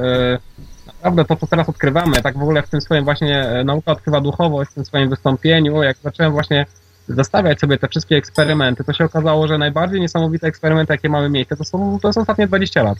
Ostatnie 20 lat po prostu zrobiliśmy tak, tak y, jeśli chodzi w ogóle o tą duchową sferę, w ogóle tak niesamowite e, eksperymenty, że to jest po prostu szok. Że wcześniej, wcześniej nie mieliśmy tych informacji, na przykład to, że, te, że DNA, że emocje wpływają na DNA, że nasze serce ma pole elektromagnetyczne, które jest większe od, od y, pola elektromagnetycznego mózgu, że nasze serce przewiduje przyszłość naszej sekund przed, y, przed jakimś zdarzeniem, znaczy zaczyna reagować na przykład na stres y, wcześniej niż zdarzenie się wydarzy. Więc w ogóle dziwne rzeczy na przykład są. Na to, że nasze DNA działa niezależnie od tego, czy jest w naszym ciele, czy nie jest w naszym ciele i w czasie zerowym reaguje po prostu na daną rzecz. No, niesamowite eksperymenty są przeprowadzane właśnie teraz, w tym czasie, w którym my teraz żyjemy i to się właśnie teraz zaczyna dziać. Ta, ta naj, najbardziej taka powiedzmy poważna wiedza, która po prostu wywraca wszystko kota ogonem, to jest, to jest właśnie teraz, w tym momencie. Nassim na przykład, Dan Winter, y, Bruce Lipton, to są moim zdaniem właśnie czołowi ludzie, y, którzy pokazują w ogóle taki nowy pogląd na świat właśnie, właśnie teraz. Więc y, tak jak mieliśmy na początku powiedzmy wieku y, XX fizykę względności Einsteina, później była fizyka kwantowa, teraz się od fizyki kwantowej zaczyna odchodzić w ogóle, się mówi o fizyce informacyjnej albo fizyce pola i no po prostu cały czas y, trwa y, ewolucja w nauce. To prawda, je- je- jest to fascynujące, bo żyjemy jednej, z jednej strony w czasach, w której nauka twierdzi, że masz odpowiedź na wszystko, a z drugiej strony tak naprawdę okazuje się, że, Tak. e, że ta oficjalna nauka przypomina troszeczkę ludzi mówiących o tym, że Ziemia jest płaska i stoi na czterech słoniach. Bardzo często. Tak trochę to wygląda. Myślę, że, że jeszcze wiele nie wiemy i myślę, że, że mówienie o tym, że ktoś już wszystko wie, to jest, e, jest troszeczkę ignorancja w tym i, i tak naprawdę, e, no kiedyś tak mówią nawet, że na początku XIX wieku jakiś, już nie pamiętam, ktoś tam, jakiś właśnie czołowy badacz mówił o tym, że już wszystko co najważniejsze zostało odkryte. no więc niektórzy mogą mieć taki pogląd, tym bardziej, że no jeśli chodzi o fizykę, no mieliśmy tą teorię strun, teoria strun trochę padła, bo, bo oficjalna nauka bardzo akademicki, powiedzmy, nurt bardzo dużo pokładał nadziei w tym, że fizyka strun wyjaśni, w jaki sposób działa rzeczywistość. Okazało, że jest fiasko, że nie wiadomo, co z tym zrobić, więc no, idziemy dalej po prostu z tematem. To jest super informacja, ponieważ odchodzimy cały czas od tego martwego, materialistyczno-mechanistycznego poglądu na świat, gdzie ludzie po prostu są dziwnym przypadkiem i wszystko jest po prostu mechanizmem, więc odchodzimy od tego. I fizyka kwantowa na przykład traktowała rzeczywistość bardziej jak organizm niż mechanizm. Znaczy jeszcze, słuchaj, jeszcze wygląda troszkę tak, że właściwie schematy, które są, na których jest oparta ekonomia i taki, powiedziałbym, cały ten materialistyczny świat, który, o, który ciągle nam mówi o tym zwierzęcym modelu naszej osobowości, gnanym, szalonym ego, które musi zbierać pod siebie jak najwięcej. Generalnie ona jeszcze jest troszkę zorientowana właśnie, to jest taki, że tak powiem, ciemnogród, bym powiedział. E, witamy, witam Michała. Witam, cześć. Witam serdecznie, proszę się przedstawić. E, Michał, słuchajcie, ja tylko tak powiem e, szybko, zanim Michał się sam przedstawi, to ja tylko powiem, że Michał jest współorganizatorem oczywiście e, konwentu wiedzy alternatywnej. Dobra, Michał, zostawiam cię, sam się przedstaw. No nazywam się Michał Śpięszek. E, Wcześniej już z Tomkiem organizowaliśmy wcześniejsze edycje Konwentu Świadomości Fraktalnej, teraz Konwentu Wiedzy Alternatywnej. Mm, No i cóż. E, Byście chcieli ode, o mnie więcej wiedzieć? Co, ja myślę, że to tyle. No nie będziemy cię wypytywali o numer No buta i tak dalej, także spokojnie. E, Słuchaj, ja chciałem ci zadać to, to samo pytanie, które zadałem, e, zadałem Tomkowi. Słuchaj, jaki był twój, e, po angielsku to się tak ładnie mówi trigger, czyli ten zapalnik, który spowodował, ten cyngiel, spust, e, ten moment, który spowodował, że że zainteresowałeś się tym, czym się zainteresowałeś i jakbyś mógł powiedzieć troszeczkę czym w ogóle, y, na te, troszeczkę na temat swoich prezentacji. Aha. E, te, E, mhm, To okej. znaczy tak, e, matko, czym był ten spust, to ja już nie pamiętam, bo to przecież e, nie zdarzyło się wczoraj, ani przedwczoraj. to już parę lat trwa, więc w sumie nie wiem. Pewnie było tego po kolei kilka. No, podejrzewam, że gdzieś tam na forum Davida Aika tak troszkę się obudziłem i zacząłem zagłębiać w tematykę e, jakby spoza mainstreamu, tak? E, Natomiast, e, natomiast pewnie coś wcześniej też było. E, Jeżeli chodzi o moje zainteresowanie i to, o czym e, chciałbym e, mówić na konwencie, no to tak od strony właśnie mm, duchowej czy, e, czy praktycznej takiej w życiu e, bardzo się mocno interesuję alchemią i może o tym bym chciał troszkę wspomnieć. Natomiast od strony bardzo praktycznej e, no to chciałbym przybliżyć tematykę szkół demokratycznych, czy edukacji w ogóle e, trochę innej niż e, ta, którą mamy do tej pory. Dlatego, że jest to, no, no edukacja w naszym kraju troszkę nie domaga i wiele osób już e, zwraca na to coraz większą uwagę. E, Tworzą się grupy, które w jakiś sposób próbują radzić sobie z tym. No wiadomo, że zmiana systemu edukacji to nie jest prosta rzecz, ale pomimo, e, no pomimo tego, jak system edukacji wygląda w tym momencie, starają się różni ludzie właśnie działać w tym kierunku, żeby dzieciom zapewnić e, jakiś normalny rozwój. No co, ja po alchemiku bym się spodziewał tego, czy szukasz jakiegoś ucznia? Proszę? E, Jako alchemik, czy szukasz jakiegoś ucznia? No wiesz co, wielu, wielu ludzi jest zainteresowanych tą tematyką, dlatego że alchemia bardzo mocno wiąże się z psychologią yy, i no nie szukam, sami się często znajdują. Słuchaj, bo ty generalnie studio, studiowałeś, czyli dalej studiujesz chemię, czy już właściwie jesteś... Yy, skończyłem Dokładnie, studia. jesteś takim, e, takim wykształconym chemikiem, który właściwie no, dlatego jest alchemikiem, deklaruje się jako alchemik, czyli No w zasadzie y, taka chemia, jaką znamy dzisiaj, wywodzi się z alchemii, tak? Y, w- gdzieś tam jakby na początku y, alchemia to było, to było właśnie sztuka, która miała y, na poziomie, że tak powiem, materii, czyli pracy z różnymi substancjami, y, przedstawiać to, co się, y, procesy, które zachodzą w nas samych. No ale że przy okazji alchemicy y, odkrywali różne ciekawe substancje i właściwości, y, które normalnie były wykorzystywane w życiu codziennym, tak? No to z czasem jakby te nurty duchowe w alchemii po prostu no, zdewaluowały się, tak?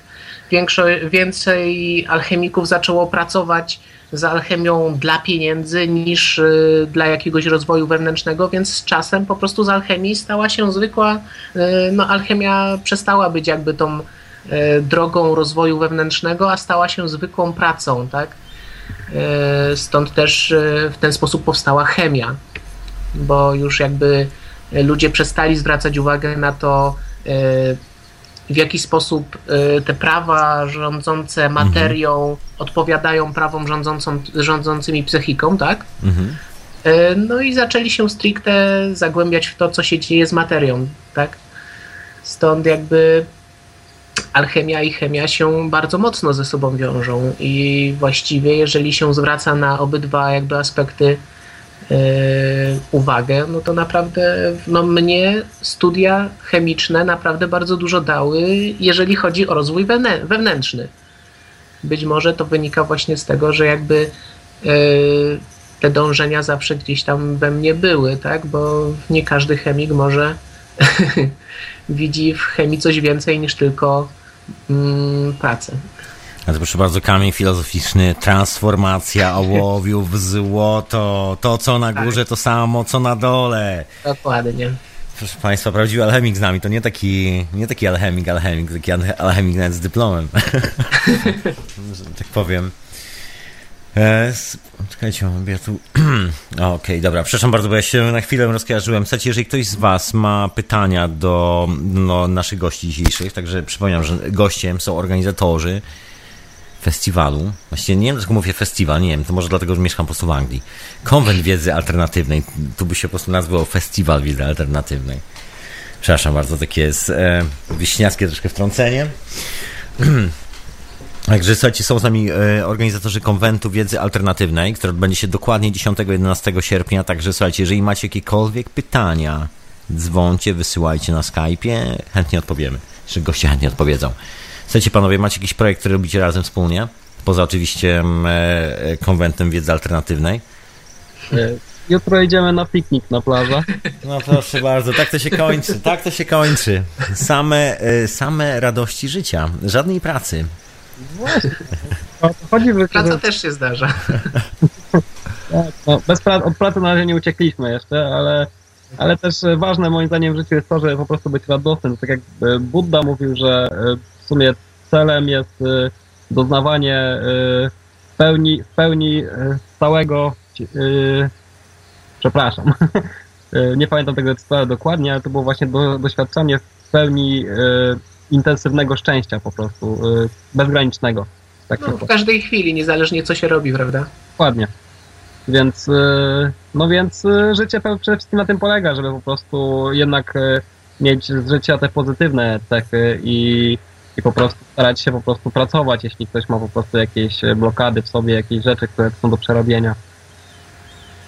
No proszę bardzo, no i e, słuchajcie, czy macie jakieś dyskusje godzinne? E, Słuchajcie, ile trwało w ogóle, jak trwało długo zbieranie, zbieranie i organizowanie w ogóle ludzi dookoła festiwalu, tak się spytam. Ile, ile wam mniej więcej zajmuje? Czy trudno jest znaleźć ludzi, którzy, k- którzy chcą robić fajne prelekcje, czy jak to wygląda troszeczkę od kuchni? Bo mam was jako organizatorów, także was tutaj u- ugriluję no, troszeczkę pytaniami. Jak to wygląda właśnie od kuchni? To się dzieje tak, że to jest tak naprawdę, ci ludzie się po prostu pojawiają przez cały rok. E, Generalnie od e, zeszłego konwentu do, do teraz, powiedzmy, e, cały czas po prostu są utrzymywane jakieś kontakty, się zgłaszają pewne osoby i w momencie, kiedy jest jakaś siła już krytyczna, powiedzmy tych osób, które by chciały coś tutaj wspólnie zrobić, to w tym momencie po prostu jest wyznaczany termin, żeby już po prostu jakiś konwent tutaj zorganizować. Tak. I, i no, ja myślę, że ja nie mam akurat żadnych problemów, żeby po prostu znaleźć tych osób, wręcz przeciwnie. E, Osób jest więcej niż, e, niż mamy prze, e, na to czasu przewidziane. Więc też z każdym konwentem, z każdymi różnymi imprezami po prostu też ta lista osób zaprzyjaźnionych po prostu się powiększa i, i coraz widzimy, coraz bardziej widzimy, że coraz więcej osób próbuje właśnie, właśnie wyskoczyć właśnie w tym polu właśnie przekazywania tej wiedzy, nie tylko odbioru, i tak myślę też bym zachęcał wielu osób do, do organizowania własnych imprez i spróbowania po prostu też podziałania na własnym polu, po prostu stworzenia czegoś.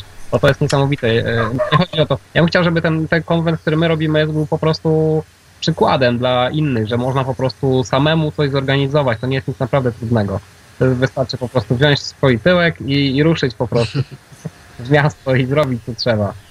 No, jest mnóstwo faktycznie ludzi, którzy mają coś do powiedzenia i e, wcale nie jest tak, że nie wiem, że e, jeżeli kogoś się zapyta o to, czy by nie chciał, właśnie jeżeli nas interesuje jakaś tematyka, no to najlepiej jest po prostu uderzyć do źródła, do kogoś, kto się tym zajmuje i się okazuje, że tacy ludzie chętnie mówią, tacy ludzie się chętnie odzywają, opowiadają o tym, a że mm, no, ilość informacji, z jakimi się spotykamy na co dzień, każdy z nas, a ilość ludzi, którzy po prostu e, mają pasję, też jest olbrzymia, więc praktycznie e, ja myślę, że nie byłoby problemu z tym, żeby organizować taki konwent raz na miesiąc, tak?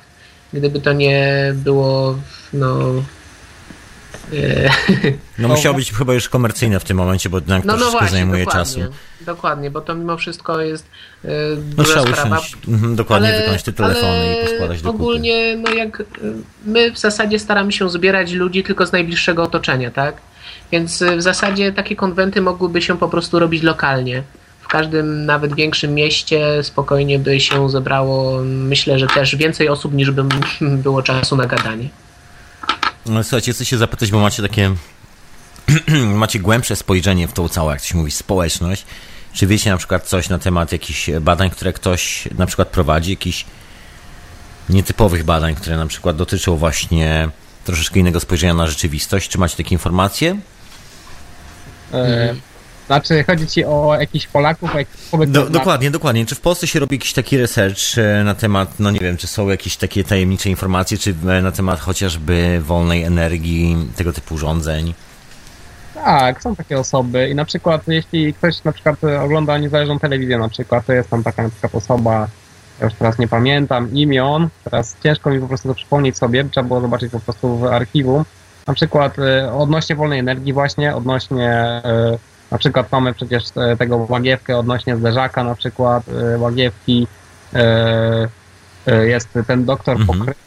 Który właśnie się zajmuje właśnie wodą, która ma wpływać na niestarzenie się komórek ludzkich, Mamy także robione różne researche, jeśli chodzi o historię na przykład e, tego, w jaki, jaka, w jaki sposób była ona fałszowana, e, albo po prostu jakie są różne historie, bo się okazuje, że mamy różne historie e, ludzi, ludzkości. Więc no mamy też, no, jeśli chodzi o Słowian, na przykład Zagolice, teraz też nie pamiętam, jak ten pan się nazywał, więc no są różne osoby, naprawdę. No, również e, pod względem takim praktycznym coraz więcej się pojawia ludzi działających. E, może to nie jest stricte odpowiedź też na pytanie, ale właśnie mm, no, startują w tym momencie, mm, tak jak już wspomniałem, szkoły demokratyczne e, od nowego roku w Poznaniu, w Warszawie od przyszłego roku być może również w Gdańsku właśnie. E, są to inicjatywy społeczne, które no, nie do końca są właśnie, tak jak mówisz, badaniami, projektami badawczymi, natomiast już wychodzą w kierunku właśnie mm, konkretnych, robienia konkretnych zmian w naszym społeczeństwie czy w, naszym, w naszej polityce. Czego można się spodziewać przychodząc na przykład do takiej szkoły, jak po prostu wchodzę z ulicy, czego mogę się tam spodziewać? No przede wszystkim y, zajęcia nie są prowadzone w formie takiej jak w szkole, czyli nie ma podziału na klasy rocznikowe. Wszystkie dzieciaki pracują, no jeżeli się dzielą na grupy, to pod względem zainteresowań same to robią. Y, nie ma tam przedmiotów y, takich jak, nie wiem, matematyka, fizyka, polski, historia tylko są po prostu grupy tematyczne, gdzie e, dzieci same wybierają sobie temat, nad jakim chcia, chcą się skupić e, i one samodzielnie też pracują z tymi tematami. Także no, jest to sposób, e, dzięki któremu po prostu kreatywność dzieci jest w stanie się naprawdę bardzo silnie rozwijać i wiemy o tym, że dzieciaki, które chcą coś robić, które się interesują danym tematem, są w stanie naprawdę bardzo szybko y, zgłębić go na bardzo wysokim poziomie. Y, w przeciwieństwie do takich sytuacji, kiedy po prostu mają narzucane y, jakieś tam, nie wiem, ramy, gdzie muszą się uczyć jakiegoś tam przedmiotu od godziny do godziny, prawda? Mhm. Gdzie to widzimy, że w szkole, no ja osobiście zajmuję się udzielaniem korepetycji na co dzień i widzę po prostu, że no, dzieciaki y, bardzo mało wynoszą ze szkoły. Jeżeli coś wynoszą ze szkoły, to najczęściej jest to właśnie y, niska samoocena y, i jak to powiedzieć, no takie poczucie niedowartościowania. Słuchajcie, słyszeliście o tym eksperymencie, że w Afryce, w kilku wioskach zostawiono tablety, Zapakowane, na, nawet zapakowane w pudełka, po prostu zostawiono pudełka, bez żadnej instrukcji, takie normalne tablety z jedną instrukcją, która jest e, normalnie, jak się daje, po prostu urządzenie. No. No i zostawiono to po prostu w wioskach bez żadnej informacji. No i oczywiście kto się tym zainteresował pierwszy? Zainteresowały się tym oczywiście dzieci. No i dzieci to otworzyły, włączyły i okazało się, że po trzech miesiącach czterech te dzieciaki już programowały swoje własne pierwsze aplikacje. One uruchomiły tą maszynę i się okazało, że świetnie sobie radzą z obsługą tej maszyny i potrafią nawet, e, zaczynają potrafić ją kontrolować.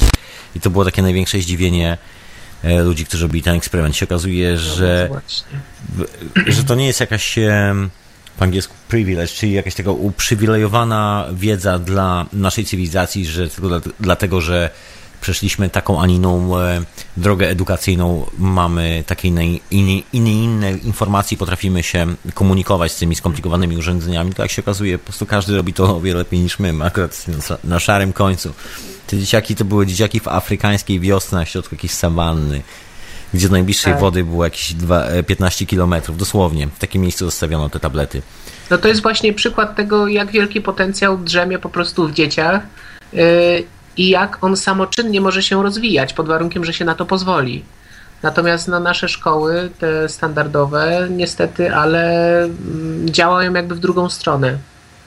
Pakują dzieciaki w ramy sztywne, w których no, najczęściej właśnie ten potencjał się wytraca. Yy, Dzieci po prostu z czasem jakby przestają zupełnie samodzielnie myśleć, dlatego że w szkole zawsze jest tylko jedna dobra odpowiedź, tak? I z kolei piętnuje się popełnianie błędów, a przecież na błędach yy, my się uczymy najlepiej.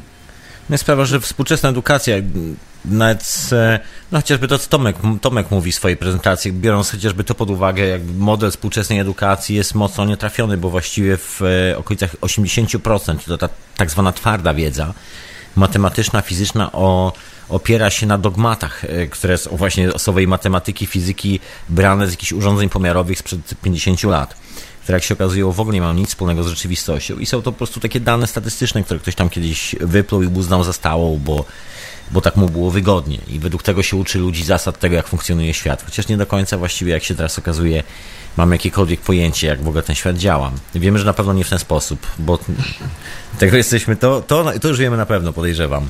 No jakby główny problem y, właśnie w przekazywanej wiedzy w szkole to jest to, że jest jakby tylko jedna właściwa opcja, tak? Y, No to, co Tomek wcześniej mówił, że y, naukowcy w tym momencie myślą, że już wszystko odkryli, prawie że, albo że ta droga, którą podążają jest najwłaściwsza. No, Wydaje mi się, że to jest jakby ten akuratnie aspekt naszej wiedzy o rzeczywistości przejawia się przez całą naszą historię. Bo ilekroć po prostu nie cofniemy się wstecz, gdzie zaistniały wielkie odkrycia, tak?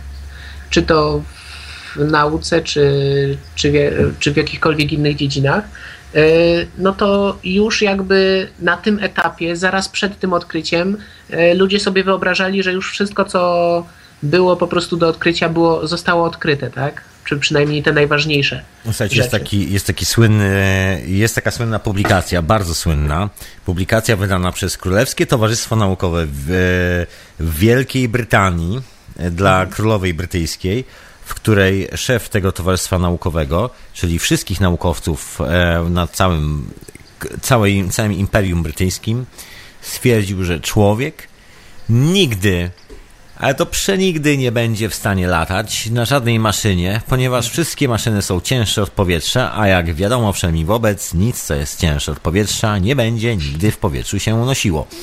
I dokument został wydany, żeby było zabawniej, 8 lat po tym, jak bracia Wright zrobili swój pierwszy lot samolotem. I, I 5 lat po tym, jak udokumentowano ten e, lot zdję- zdjęciem, te, i to był taki oficjalny dokument wydany, podpisany przez wszystkie możliwe uniwersytety i Radę Królewską. Także. No więc właśnie. Tak, to można tego dziesiątkami wy, wymawiać. A teraz mogę przytoczyć na przykład fizyka kwantowa udowodniła, że kwanty nie istnieją.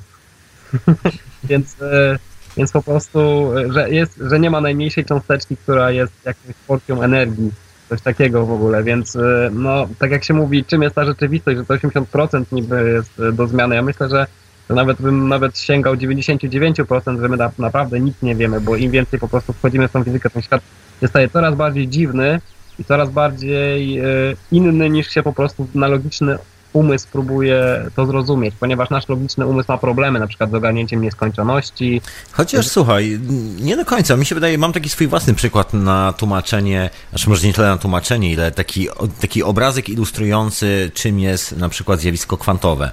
To jest najprościej mówiąc, jeżeli mamy trzech ludzi i jesteś jednym z trzech ludzi i tych dwóch ludzi jest na przykład smutnych, bo miało naprawdę fatalny, kiepski czas i ty usiadłeś pomiędzy dwojgiem tych ludzi, to za chwilę też będziesz smutny. To jest właśnie, chociaż e, wcale nie muszą cię dotykać, wcale nie muszą nic do ciebie mówić, wcale nie muszą się odwracać w twoim kierunku, wystarczy tam usiądziesz, posiedzisz chwilę z nimi. Też odczujesz e, smutek bijący od tej sytuacji. I to jest zjawisko właśnie e, kwantowe. I na tym to polega. To jest, to jest ten fenomen, w który jeszcze tak zwani wielcy, sławni i możni tego świata nie chcą uwierzyć, dlatego wydaje mi się, że jeżeli kogoś na przykład skrzywdzą, odbierając mu jego ziemię, na której mieszka, trując wodę, z której korzysta, niszcząc jego środowisko dookoła, niszcząc po prostu mu życie, po to, żeby zarobić na przykład na luksusowy jacht albo na cokolwiek, po prostu ta strzałka po prostu musi śpiąć się obsesyjnie w górę zawsze na, na grafie i jeżeli mu się wydaje, że na przykład dzięki temu jego życie będzie lepsze, to się okazuje, że właściwie większy wpływ na jego życie ma samopoczucie ludzi dookoła, a nie status materialny, tudzież ilość rzeczy, którą zgromadził dookoła siebie, bo jak się okazuje, przynajmniej ja jestem zwolennikiem tej, no na razie można jeszcze mówić o teoriach, chociaż nie do końca, jest dosyć sporo eksperymentów na ten temat, że, że właściwie większy wpływ na nasze życie mają ludzie dookoła nas, a nie przedmioty.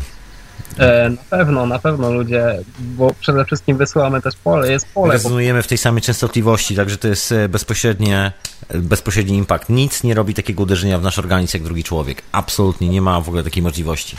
Tak, co do tych cząsteczek, to chodzi mi tutaj właśnie o, nie o samo zjawisko kwantowe, ale właśnie o cząsteczki jako kwant, czyli najmniejsza porcja energii. Chodzi po prostu mi o to, że jak teraz naukowcy rozwijają te cząsteczki, to teraz zaczynają po prostu dochodzić do wniosku, że że nie ma tego najmniejszego, tej najmniejszej cząsteczki, że, że cały czas jest coś, czego, co jest nieuchwytne i, i właśnie to, to właśnie fizyka chce właśnie nam pokazać, że, że jest ten jakiś fundamentalny podział fraktalny rzeczywistości, który można powiedzieć, że jest nieskończony, ponieważ nie możemy dotknąć dna, nie możemy znaleźć tego tej najmniejszej cząsteczki. Teraz mamy te bozony Higgsa i no zobaczymy, co się stanie przy, przy rozwijaniu tego na coraz mniejsze cząsteczki. Chyba, chyba dalej po prostu będzie coraz mniejsza. Ja jestem miłośnikiem pracy Wiktora Staubergera, to jest taki niemiecki naturalista od vortexów wody, energii wody i tak dalej.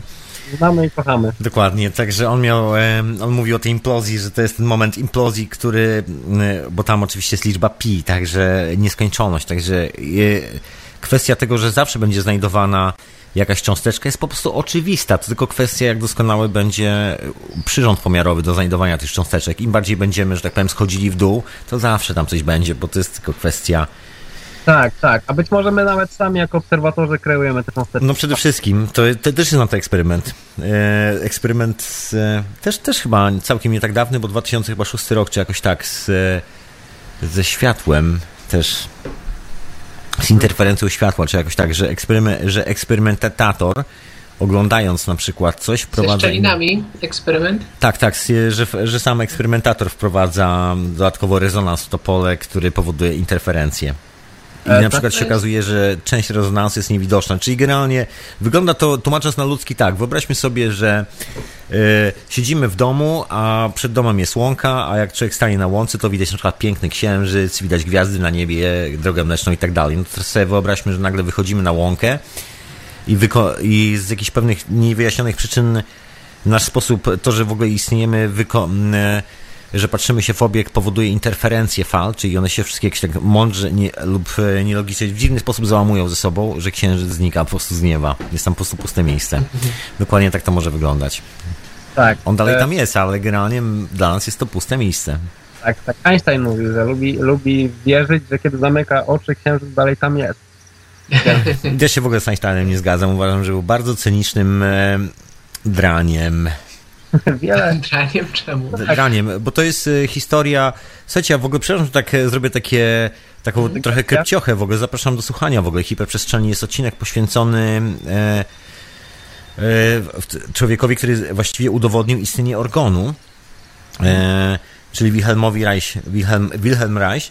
No i Wilhelm Reich przecież miał słynny proces i od Einsteina zależał. Einstein miał zrobić audyt i powiedzieć, czy teoria Wilhelma Reicha ma prawo bytu, czy po prostu nadaje się na bycie teorią, czy też jest to jakimś kłamstwem, oszustwem i on dostanie po prostu karę sądową za to, że okłamuje ludzi, sprzedając jakąś pseudonaukę i tak dalej, i tak dalej. No i e, Albert Einstein, który wcześniej spędził z nim praktycznie dobę, za, e, po prostu zasłuchany w, w jego tłumaczenie, czym jest organem, nagle otworzyło mu oczy, nagle zaczął rozumieć troszeczkę w ogóle ze świata dookoła. Ten sam Einstein dwa lata później w ogóle się nie przyznał, że ta teoria w ogóle działa, tak mm, nie działa, nie za bardzo. No i efekt był taki, że Wilhelm Reich trafił do więzienia na 3 lata, oczywiście po trzech miesiącach był już martwy. Także Einstein nie był dobrym człowiekiem pod tym względem, ale ponoć o, o złych, y, ponoć o martwych to albo w ogóle, albo tylko... Albo jak- dobrze. Dokładnie, także nie mów o Einsteinie. No, w każdym bądź razie, tak jak y, patrzymy w tym momencie na naukę sprzed 100, 200 czy 500 lat, tak sobie wyobraźmy, że to, co w tym momencie wyłania się, też będzie tylko jakimś przybliżeniem, prawda? Yy, Bo wydaje mi się, że właśnie największym problemem w tym, e, całym, że tak powiem, postrzeganiu czy odkrywaniu rzeczywistości jest to, że wydaje nam się, że ta kolejna teoria, która się pojawia, już jest tą właściwą, najlepszą.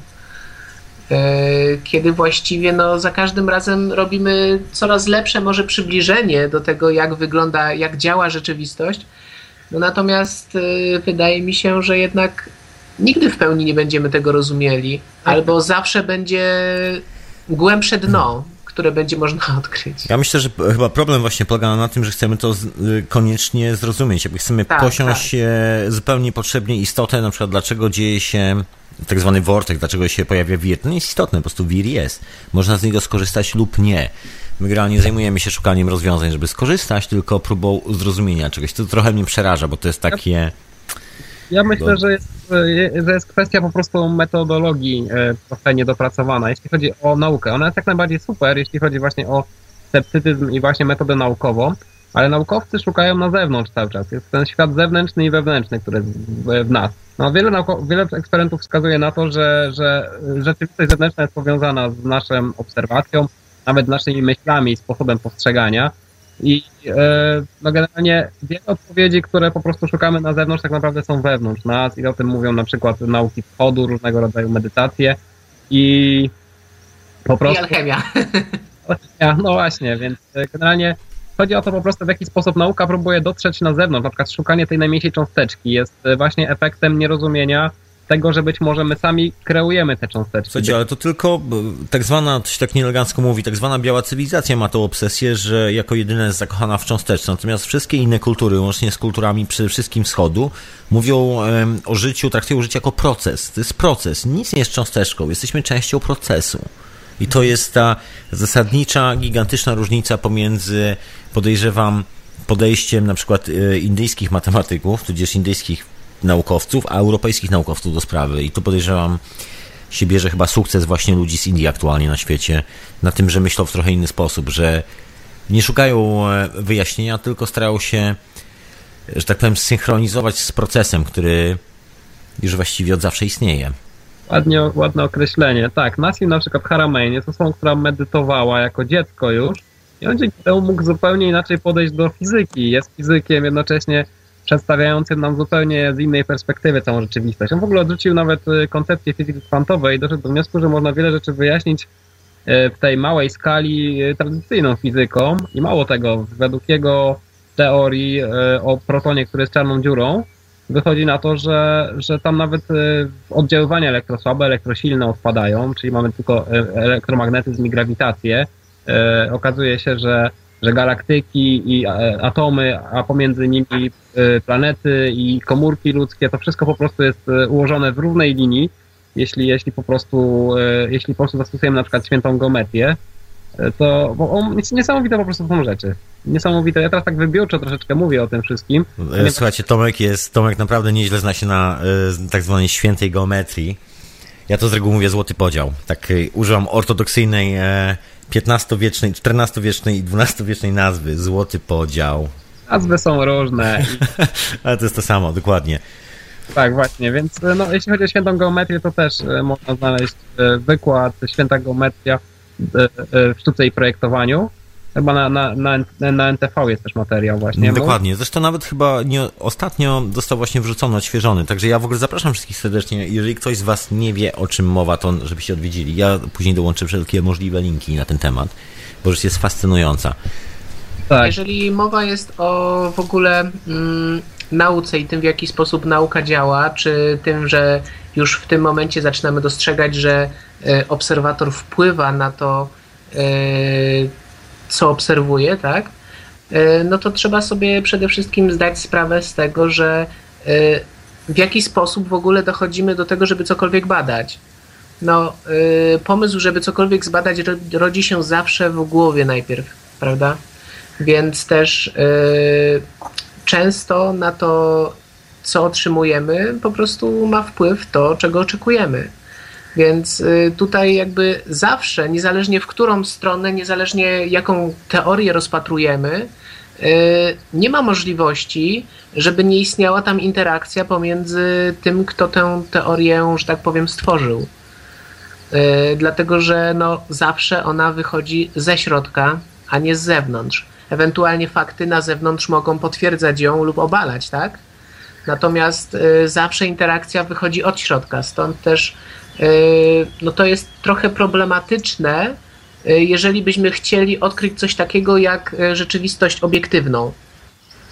Dlatego, że zawsze po prostu będzie ten akcent subiektywny w Wiesz, z, tym, czymkolwiek. z tym obiektywizmem to jest trochę tak, że wszyscy się powołują na obiektywizm. No właśnie. E, wszyscy się powołują, a zapominają, że facet, który jest autorem obiektywizmu, jest dokładnie tym samym facetem, który twierdził, że Ziemia jest płaska i stoi na czterech słoniach. Także to jest dokładnie ten sam. Platon, tak? Przepraszam, Sokrates, Sokrates bodajże. Czy ja, czy ja dobrze mówię chyba? Idąc tym tropem, ja w sumie mogę złapać tylko kilku rzeczy, których mogę być pewien, a reszta to są tak naprawdę prawdopodobieństwa. Mogę być bardzo mieć duże prawdopodobieństwo tego na przykład, że ta ściana, która jest obok mnie w pokoju jest y, y, nie jest przezroczysta, znaczy, że nie mogę przez nią rękę przełożyć, ale jeśli chodzi o te pewniaki, to ja po prostu wiem o trzech rzeczach tak naprawdę. Tylko o tym, że ja istnieję, że jest coś takiego, że ja jestem, w jakiś sposób doświadczam, nikt nie może mi zaprzeczyć tego, ponieważ sam mam takie odczucie, e, e, że ja mam jakieś doświadczenie i że istnieje coś takiego jak umysł, ponieważ e, obserwuję po prostu coś, co, co ma miejsce. Reszta po prostu, co się w tym, w tym odbywa, to nie wiem, czy to jest moja historia, czy, czy jest to jakaś większa rzecz, która się odbywa. To są różne informacje, po prostu, na których mogę polegać lub nie, ale po prostu traktuję je jako prawdopodobieństwa. Są po prostu małe i duże prawdopodobieństwa. Tak. Dokładnie. Dygresja moja. No, E, proszę bardzo. Zasłuchałem się w tej dygresji. No ale tak jest prawda, no tak to wygląda. No tak, więc, więc naprawdę, jeśli chodzi, ja też wiesz, tak y, słuchając siebie podczas tej rozmowy w tej audycji, tak też y, może wejść na to, że jakoś krytykuję tą naukę, że jakoś krytykuję tę tą metodę naukową, a tak, y, tak naprawdę to uważam, że to jest świetne narzędzie. Nauka, Kościół został w miejscu w, od średniowiecza i nie szedł dalej naprzód. Nauka po prostu miała niezły mechanizm i, i do tej pory jest bardzo skuteczny. Co prawda szukamy na zewnątrz, ale no też zaczynamy się teraz uczyć, że wewnątrz też e, mamy to dużo informacji, których byśmy chcieli, e, które możemy poznać z naszego wewnętrznego świata i tak naprawdę podłączając się mocno, co robi na przykład właśnie wschód, e, ta cała kultura, podłączając się mocno do naszego wnętrza, tak naprawdę już nie potrzebujemy tych informacji, szukać ich na zewnątrz. Choć z drugiej strony to może być ciekawe doświadczenie, szukanie, odpowiadanie na te zagadki, jak działa rzeczywistość, i posiadanie jakiejś pasji w życiu. No tak jak, Mhm, ja tylko tak jak, no, no, Sorry, panowie, ja mam takie pytanie, jak widzicie, bo his, różnice pomiędzy, może nie tyle różnice, ile współpracy pomiędzy, pomiędzy takim bardzo naturalistycznym podejściem. Miałem tu, miałem tu świetnego gościa, Artura z Fundacji Bossa Stopa, niesamowita historia. E, I, I oni generalnie bardzo naturalistycznie budują tą rzeczywistość dookoła, a z drugiej strony jest troszkę taka technokratyczna e, część tego wszystkiego, typu Jacques Fresco, właśnie projekt Venus, który mi się bardzo podoba właśnie dlatego, że jest taki futurystyczny i że jest takie optymalne wykorzystanie technologii. Jak się zastanawiam, e, gdzie jest, gdzie jest ten balans pomiędzy tym wszystkim, czy na przykład czy bardziej Wam się podoba taki bardzo techno- technokratyczny sposób, czy też wieszczycie taki powrót do kompletnie biodegradalnej cywilizacji? Znaczy, ja uważam, że w ogóle siłą natury, czy y, natura ma taką siłę y, przede wszystkim, że y, inwestuje w różnorodność. Stąd nie ma odpowiedzi y, jednoznacznej, która droga jest lepsza. Natomiast y, właśnie dzięki temu, że możemy rozwijać różne kierunki, czy to myślenia, czy właśnie działania, y, no to któryś na pewno okaże się skuteczny. Stąd właśnie wydaje mi się, że zarówno jedna, jak i druga opcja, a być może jeszcze kilka innych, które będą leżały po środku lub zupełnie w inną stronę odbiegały, tak? Każda z nich ma potencjał, który po prostu okaże się y, w czasie. Ewolucja taka. No, w zasadzie tak. Nie wiem, czy ewolucja może, może nagle się włączyła jakaś informacja z pola, bo tak na ewolucję to nie wygląda. Wygląda nagle na falę, która przyszła. Przynajmniej tak mi się wydaje trochę. Nie, nie widać tego No rozwoju. się- Nagle, nagle się po prostu podniósł poziom, poziom tak po prostu z nienacka. Jakby Może tak się wydaje, ale w każdym bądź razie e, tak też jest troszkę, e, o czym uczy nas fizyka, nawet i w szkole podstawowej, no może w gimnazjum, e, że no, materia ma coś takiego jak bezwładność, czyli e, nawet jeżeli właśnie bierzemy pod e, lupę społeczeństwo i trendy jakieś myślowe, no to jednak e, przyzwyczajenia, jakie powiedzmy posiadają starsze pokolenia, wpływają na to, w jaki sposób się e, rozwijają nowe trendy. No, dopóki, że tak powiem, e, starzy profesorowie rządzą na uczelniach, no to powiedzmy jest opór przed tym, żeby cokolwiek nowego się pojawiło, tak? Ale, no, ale nikt nie żyje wiecznie. Dokładnie. Znaczy ja e, to samo, tylko że jestem zwolennikiem trochę innej teorii. Podoba mi się właśnie jakby e, cały koncept pola morfogenetycznego. Jestem troszkę takim zwolennikiem tego, co powiedział jakiś Terence McKenna, że właściwie każda nauka jest tylko i wyłącznie obrazem swojej epoki, czyli e, jeżeli spojrzymy się na wszystkich tych naukowców, szalonych wynalazców żyjących w XIX-XVIII wieku, to to, to moja refleksja jest taka, że jest to no, chyba naj, najpełniejsza ilustracja tamty, tamtejszych czasów, kiedy, czasów pełnych możliwości, czasów, kiedy świat decydował, w którą stronę pójdzie, kiedy miał do wyboru i ropę, prąd elektryczny, czyli urządzenia Tesli i nie tylko Tesli, a z drugiej strony pójście w jakieś szaleństwo wojny i zarabiania pieniędzy na, na ludzkiej krzywdzie, tak zwyczajnie, a nie na rozdawaniu tego wszystkiego, co jest. Także na, na, bardziej w kontrolę, a nie, a nie w kolaboracji i współpracę między sobą. Także widać było, widać było taki moment i to, jeżeli spojrzymy na współczesną naukę, to właściwie no, zobaczymy dokładnie to samo. Zobaczymy naukowców, którzy właściwie przynajmniej w tym mainstreamowym nurcie są właściwie taką ilustracją do tego, co się dzieje poza tym wszystkim, czyli nie wiem, chociażby wojny w Iraku i Afganistanie, szukania jakiegoś wroga, budowanie jakiejś bomby, najwyższego wieżowca na świecie, takie po prostu kompletnie bzdurne, nikomu niepotrzebne rzeczy, które właściwie nie mają nic wspólnego z tym, co tak naprawdę kładziemy na, na talerz i w, z naszym sta- stanem zdrowia i sposobem, w jaki żyjemy. W sensie pozytywnym.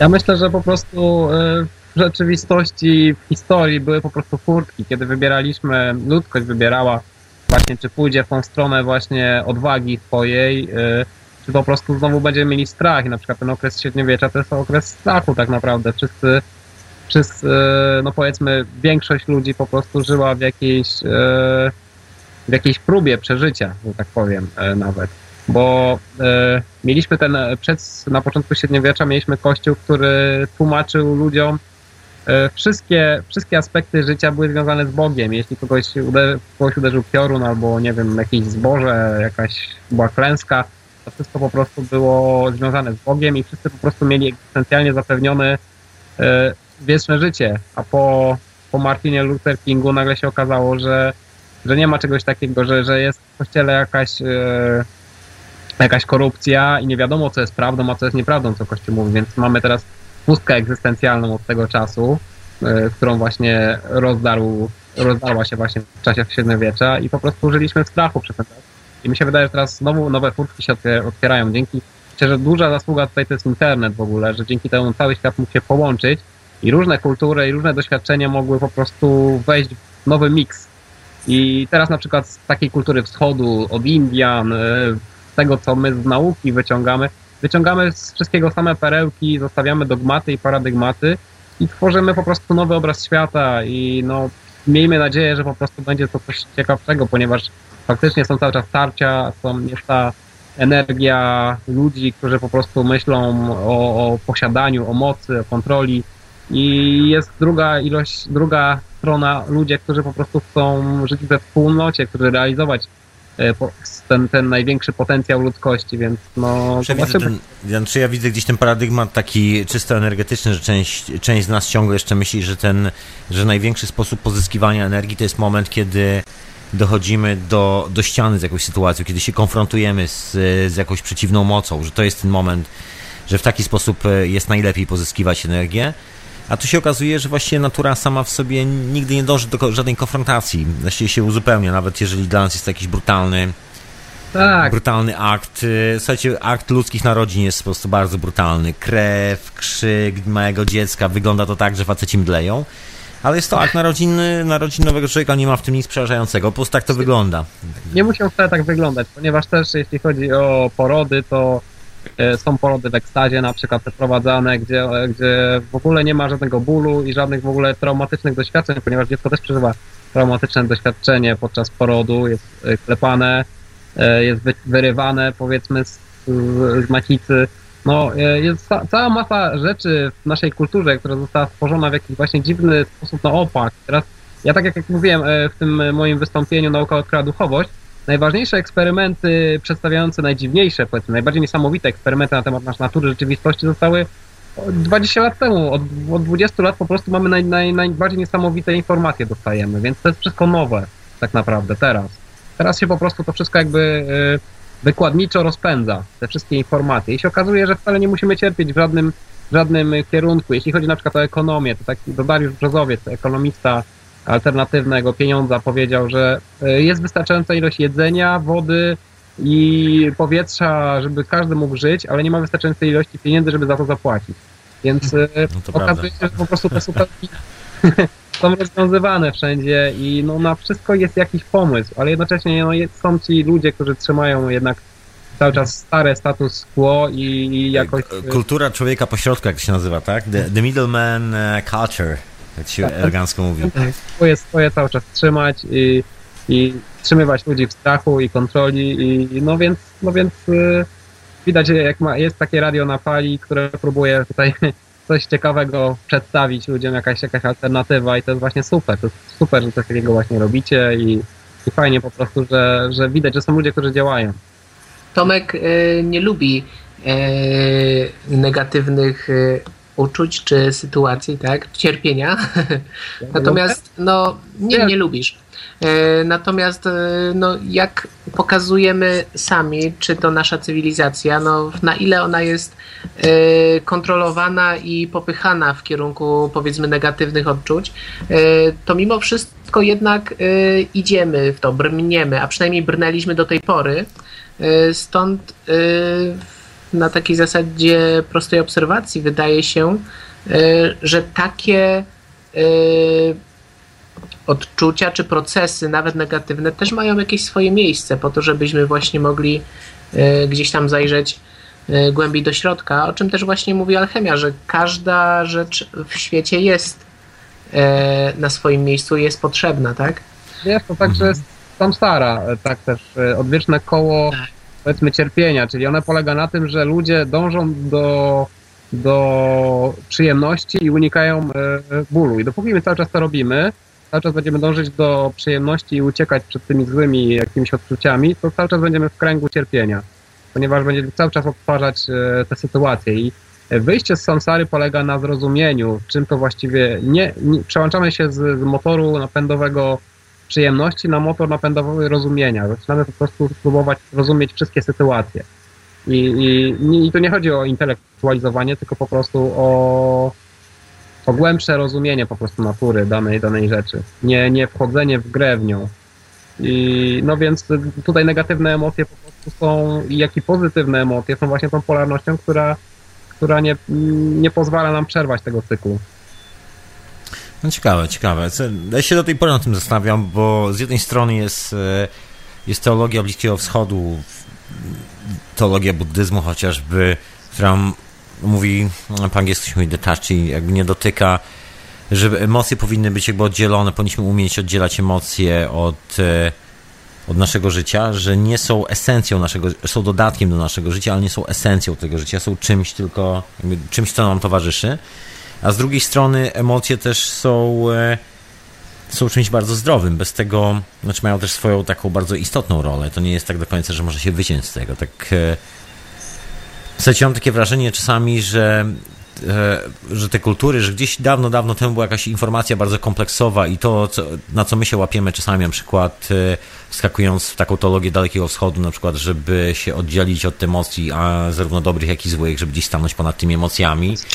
Albo na przykład oglądając się gdzieś na zupełnie inną kulturę, na przykład Indian, którzy mówią, że to chodzi o to, żeby być szczęśliwym, a nie o to, żeby być rozdzielonym i oddzielonym od życia. To chodzi o to, żeby być właśnie tu i teraz, a nie się nigdzie z niczym rozdzielać i próbować stawiać gdziekolwiek ponad coś, skoro tu jesteśmy.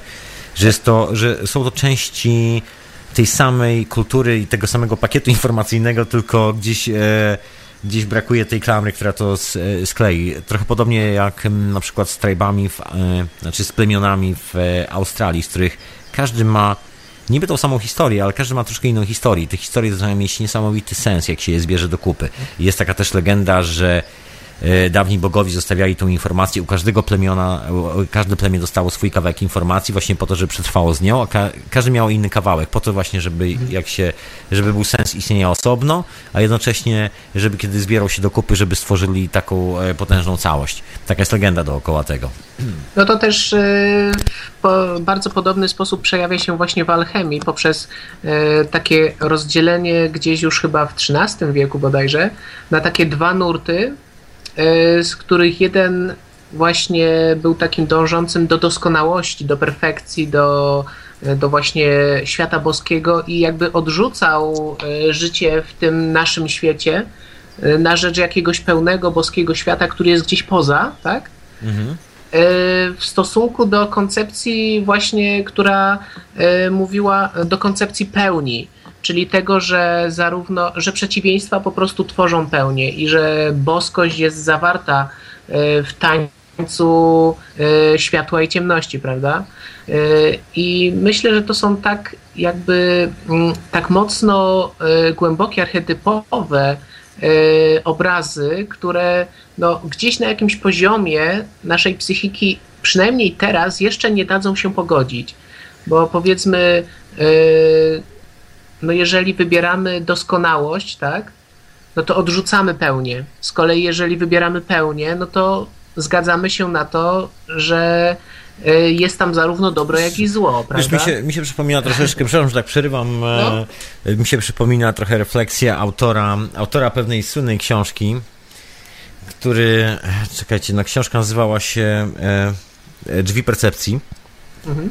e, który to, który to jakby zwalał wszystko na to, że z tego powodu, że odbieramy w ten fizyczny sposób rzeczywistość, e, jest, e, że ta, ten intensywny odbiór jest tak intensywny, ten fizyczny znaczy się, to, że widzimy, że czujemy zapachy, że, że, że mamy dotyk, no, że to wszystko jest tak intensywne i tak niesamowite, że ten filtr nam zakłóca, zakłóca to coś, co powinno łączyć e, te niby z, naszego aktualnego punktu widzenia nie do, e, sytuacji nie do, nie do pogodzenia. Że po prostu ten filtr nam to zakłóca. Że wszystko jest jakby pogodzone ze sobą naturalnie, tak nie ma problemu, tylko my się skupiliśmy troszkę za bardzo na swojej roli. No całkiem być może właśnie e, jakby odkrywanie, czy nasze dążenia będą e, szły w kierunku jakby poszukiwania mostu, czy właśnie łączenia. Natomiast no, ja jestem w ogóle bardzo ciekaw, jak będzie e, wyglądała, m, jak będzie wyglądał nasz świat za 50 czy 100 lat. E, Nawet nie tak bardzo pod względem, no właśnie, jak, będą, jak będzie wyglądało miasto na zewnątrz, tylko właśnie e, co będzie zaprzątało Głowy. ludzi. Tak, tak. To No jest ciekawe, naprawdę... to jest, to jest najciekawsze. Słuchajcie, mamy ostatnie minuty, słuchajcie, hiperprzestrzeni, także mam ostatnie pytanie do Was na dzisiaj. Mam nadzieję, że to nie jest pierwsza, że to nie jest ostatnia wizyta, może tak. Pierwsza w hiperprzestrzeni, ale nie ostatnia i nie pierwsza w Radiu na Fali. Nie dla Tomka, bo Tomek chyba już byłeś wcześniej w Radiu na Fali. Chociaż- Michał był w zeszłym roku. No Michał. chyba przedostatnim Michał, dokładnie. konwentem, tak. Dokładnie. Także z, myślę, że myślę, że to nie ostatni raz. Myślę, że będziemy wracali do tych tematów, no bo od tego jest to radio przede wszystkim. Może zacznijmy od tego. Przynajmniej ta audycja w tym radiu. Może nie całe radio, ale ta audycja. O. Bo nie może całe radio od takich rzeczy. Także słuchajcie, mam, mam takie pytanie a propos właśnie złotego podziału i troszeczkę i tych cykli czasowych, wszystkich e, tych spraw, generalnie to, o czym mówimy. Czy na przykład wydaje wam się, że zmiany, które zachodzą dookoła, jak, jeżeli robicie taki festiwal i organizujecie i to już trwa, ten proces trwa 3 lata, czy na przykład kwestie dorastania do pewnych tematów, kwestie tego, jak to się zmieniało, po prostu jak ten festiwal i wszystko do was i dookoła dorastało, czy jest to związane bardziej z aktywnością na przykład tego, co robicie, czy, czy, ta, czy też jest to kwestia czasu? Czy na przykład widzicie coś takiego jak takie naturalne cykle, które wam wskakują w to wszystko i cokolwiek byście nie robili, i tak nie jesteście w stanie się, że tak powiem, odkleić od tego cyklu, czyli na przykład przygotowanie czegoś trwa na przykład 9 miesięcy, bo na przykład tłuska ciąża trwa 9 miesięcy? I nie chodzi o to, że ktoś e, czeka na dziecko albo coś w tym stylu, tylko że nawet załatwianie czasami jakieś sprawy dookoła sali albo tego typu rzeczy trwa na przykład dokładnie reprezentację tego samego czasu, którą teoretycznie, takie alchemiczne trochę podejście, takie, że wszystko ma dokładnie jak, mm, że Swój wszystko czas. funkcjonuje tak, że wszystko funkcjonuje na tych samych naturalnych interwałach naturalnie. No to jest tak jakby y, takie połączenie jednocześnie y, no, też tematów jakby y, bardzo ważnych i mm, bardzo ważnych i kluczowych, jak wolna wola i mm, i co? I przeznaczenie, no nie? Y, Coś, coś na tym poziomie, dlatego że z jednej strony, no, zarówno jedno, jak i drugie działa, prawda? W jakimś stopniu. Jeżeli byśmy bardzo mocno się uparli, żeby powiedzmy i włożyli bardzo dużo energii w to, żeby coś się wydarzyło w konkretnie jakimś tam, nie wiem, czasie, tak? Y, To prawdopodobnie by tak się stało, dlatego że my sobie w pewien sposób sami narzucamy granice. Natomiast y, faktycznie jest tak, że wiele rzeczy, wiele wydarzeń po prostu dzieje się, no, w cudzysłowie, samo, czynnie. Y, Że na wiele rzeczy, nie wiem, czy może nie tyle, że nie mamy wpływu, ale y, one po prostu dzieją się w swoim tempie. No, jesteśmy niczym, po prostu jesteśmy surferami, którzy czekają na dobrą Tak, falę. tak. Po prostu jest dobra fala, wskakujemy. Także tutaj pod tym względem y, myślę, że i w jedną, i w drugą stronę można mm, popatrzeć i zobaczyć właśnie rozwiązanie. Czy to, y, czy to my sami swoją aktywnością wprowadzamy y, rzeczy w życie, czy to po prostu te rzeczy dzieją się same. Myślę, że mm, na obydwa pytania będzie odpowiedź tak. Nice, nice. Tak się... y, Tomek? Tak, ja...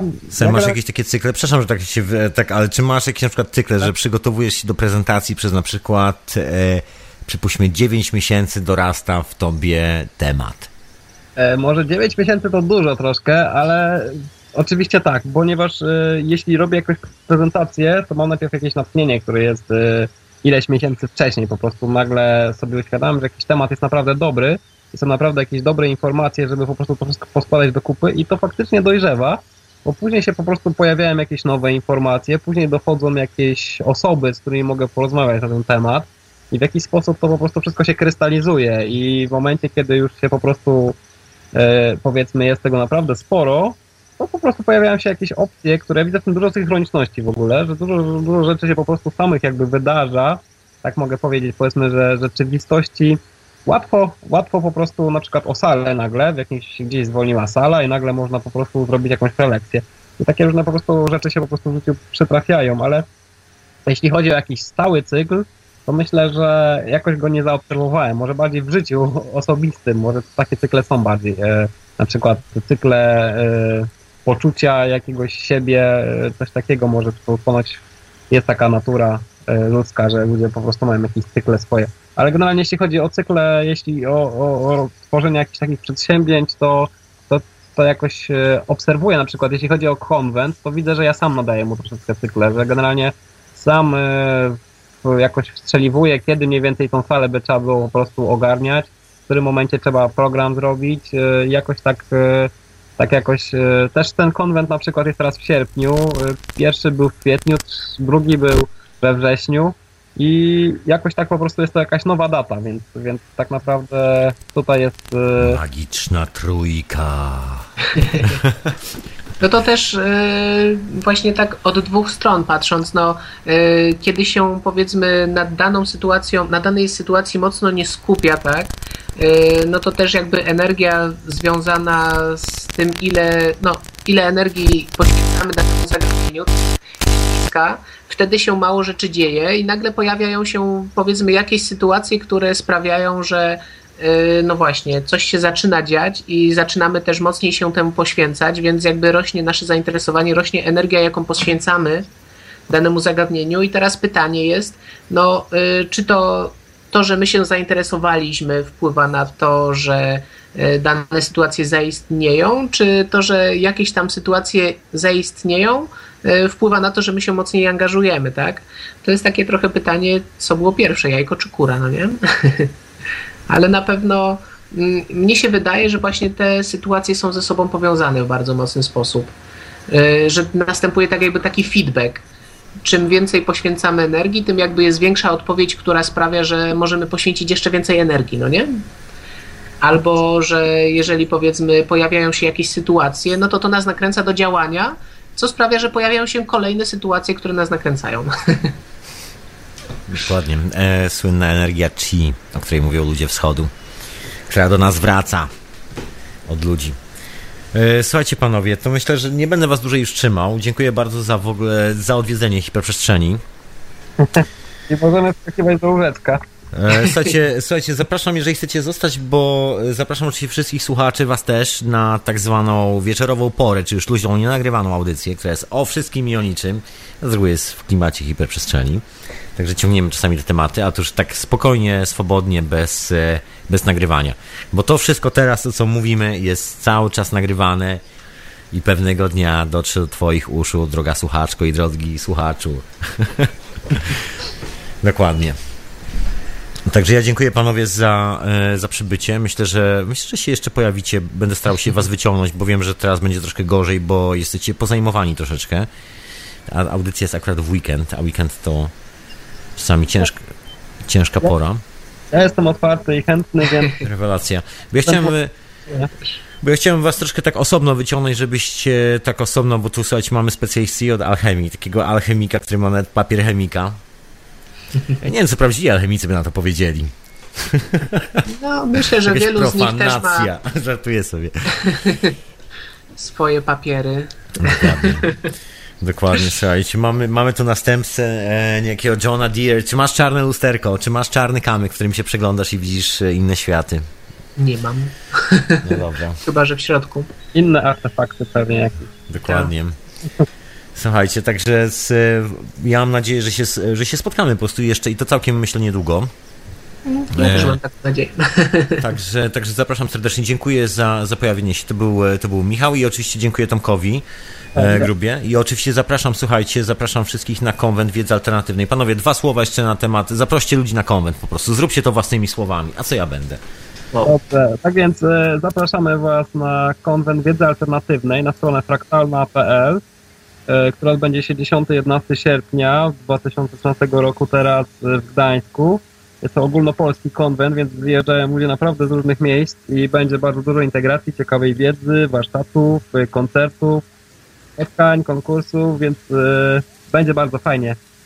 No, tak jak ostatnimi czasy e, bardzo, dużą, e, bardzo dużym zainteresowaniem cieszyły się warsztaty, tak myślę, że tutaj też e, poświęcimy im dużo czasu i, e, i myślę, że naprawdę będzie warto skorzystać z nich, posłuchać z pewnością prelekcji też, ale warsztaty to jest jednak coś, z czego można doświadczyć i myślę, że w tym jest naprawdę wielka siła tego spotkania. za 50 zł, masy warsztatów, masy Tak.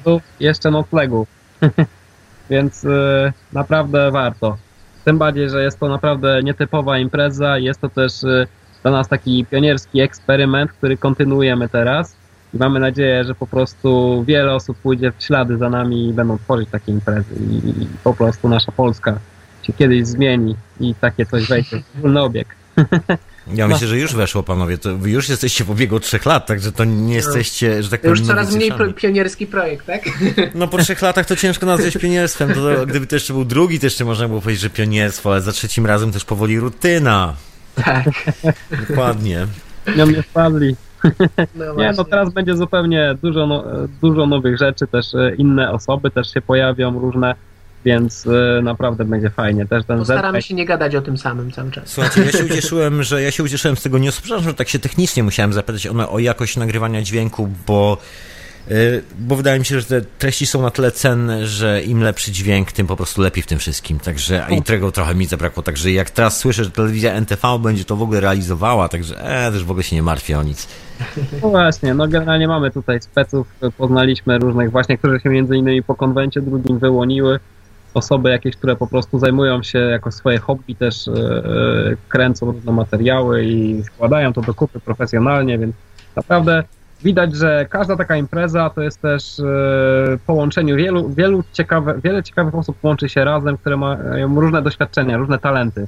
I z tego wychodzą naprawdę niesamowite rzeczy, bo ja też o wielu rzeczach nie wiem, na przykład, które się dzieją, bo są osoby, które na przykład były na konwentach, poznały jakieś inne osoby i tworzą różne projekty, o których możemy nawet nie wiedzieć, że, że mają miejsca.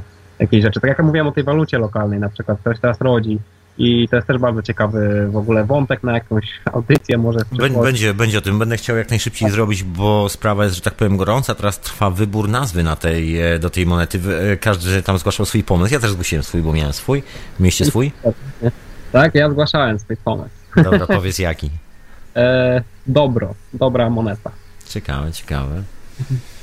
No ja nie zgłaszałem, więc się nie mogę wypowiadać niestety. Ja, ja wymyśliłem Slav.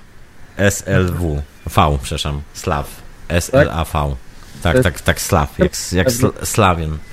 Slo- Aha, od słowiańskiego. tak. Dokładnie, dokładnie. Od słowiańskiego w wersji, w zapisie właściwie chyba łacińskim. Slav. Zobaczymy, zobaczymy, co tam wymyślą. Z tego, co tam się orientowałem, to chyba we wrześniu ma startować ta waluta, tak? To, to znaczy teraz to ja nie wiem, czy dokładnie tak jest, tak z tego, co wyczytałem na Facebooku, tam napisane było. No śledzę, bo na pewno dołączymy do niego, jako, jako radio dołączymy do tej waluty to na bank, także Mhm. No więc temat jest ciekawy, więc widać, że po prostu takie nasze działania skromne, że tak powiem, chociaż i tak e, ludzi, no powiedzmy te 140 osób mamy na konwencie, ale widać, że to po prostu jest duża synergia osób, nawet osoby, które są na takich wydarzeniach mówią o tym, że to jest niesamowite miejsce i, i że naprawdę się e, coś niesamowitego dzieje, że się otwierają po prostu osoby na, na, na jakieś, że są po pierwsze zresztą w ogóle w szoku, że, że, że jest tak dużo innych osób, które mają, podzielają ich zdanie odnośnie wielu rzeczy. Więc y, naprawdę można się poczuć przez chwilkę, chociaż przez te dwa dni wśród swoich. A myślę, że to chyba będzie coraz bardziej w tą stronę szło. Inna sprawa, że dookoła tych rzeczy z reguły są ludzie, którzy są aktywni ze swojej natury, także zawsze jest e, ta prosta zasada, że jeden aktywny człowiek jest wart tyle, co no więcej niż 100 siedzących na tyłku leni, także zawsze na tej zasadzie to. To zasada. Dokładnie. Tak. I słuchajcie, ja tak na końcu jeszcze wam powiem jeden tip, e, którego dowiedziałem się, go powtarzam czasami. Znaczy, no nie, nie zawsze, ale czasami powtarzam. Organizacyjny. To jest tip, który, który przyszedł do mnie, taka rada od, e, od e, Eric Spiegelman, tak się nazywa człowiek, to jest e, grafik designer, typograf, który projektuje specyfikacje wizualne, takie na przykład jeżeli ktoś z Was lądował e, w Berlinie na lotnisku, to właściwie cała identyfikacja wizualna tego lotniska jest zaprojektowana przez niego, całe e, berlińskie metro i tak dalej. Taki grafik, który projektuje takie właśnie systemy komunikacji wizualnej. No i on ma taką zasadę, mówię, nie wie jak to, jak to działa, nie wie jak to jest, ale jego teamy zawsze, jak montuje team, to jest 7 osób. I zawsze grupami po 7 osób mówi, że to jest po prostu idealne. Wszystkie inne teamy się rozpadają, a jeżeli jest 7 osób, to ten balans jest zawsze idealnie zachowany. Gdziekolwiek by to się nie działo, czy w Ameryce Południowej otwiera biuro gdzieś w Brazylii, czy otwiera biuro w Amsterdamie, czy otwiera biuro tu w Londynie, czy gdziekolwiek otwiera, to jest po prostu jego złota zasada. Tak nie powiedział.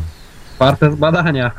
Czemu się- Także Ciekawe. taki tip dostałem. Jeżeli wam to w czymś może pomóc, że na przykład y, pomontujecie tak 7 osób tu, 7 tam, 7 tam, takimi e, złotymi. Ja podejrzewam, że chodzi po prostu o złoty podział, bo to 7 nie jest jedyną liczbą. Podejrzewam, że w multiplikacjach, chociaż ponoć ten interwał najlepiej działa. Mówi, że sprawdzał. Miał na to 25 lat, założył jeden z najbardziej prestiżowych biur e, projektowych, także myślę, że myślę, że w, praktyka mówi, że mu się udało. Słuchajcie, praktyka mówi, że mu się udało. Warto podpatrywać tych, którzy poszli najdalej. Taki, się- zło, taki złoty podział, prawda? No, oczywiście. Słuchajcie, Tak. to, to ja was panowie będę zapraszał, trzymam za słowo, będę was zapraszał yy, i pojawicie się i wam, yy, drodzy kochani słuchacze Radia na Fali, Radia Paranormalium i Hiperprzestrzeni obiecuję, że goście się jeszcze pojawią i już wbijemy konkretnie w jakieś tematy, takie już troszkę bliżej te, tego, co, co się dzieje na konwencie. Tak. Może w ten sposób, dokładnie. Precyzujemy się troszkę, bo dzisiaj tak opowiadaliśmy troszeczkę o wszystkim, o tak bardzo chyba luźny temat. Mi się wydaje, że chyba Dokładnie. pora też to powoduje, że się tak troszeczkę człowiek rozluźnia. No ale też y, zaprosić troszeczkę na ten konwent i dać troszkę taki obraz y, tego konwentu, bo to w sumie dosyć istotne. Im więcej ludzi przybędzie, no może nie tyle ile im więcej, ile im bardziej ciekawych postaci przybędzie, tym myślę, że będzie cenniejsze zawsze. Także Dokładnie, także ilość uczestników ma znaczenie, ponieważ im więcej uczestników, tym więcej sprzętu, więcej ludzi, możemy zaprosić więcej ciekawych gości, możemy też więcej sal wynająć w, szkole, więc, y, więc po prostu także kapitał, gotówka y, z nabitych biletów po prostu też powoduje to, że impreza wzrasta.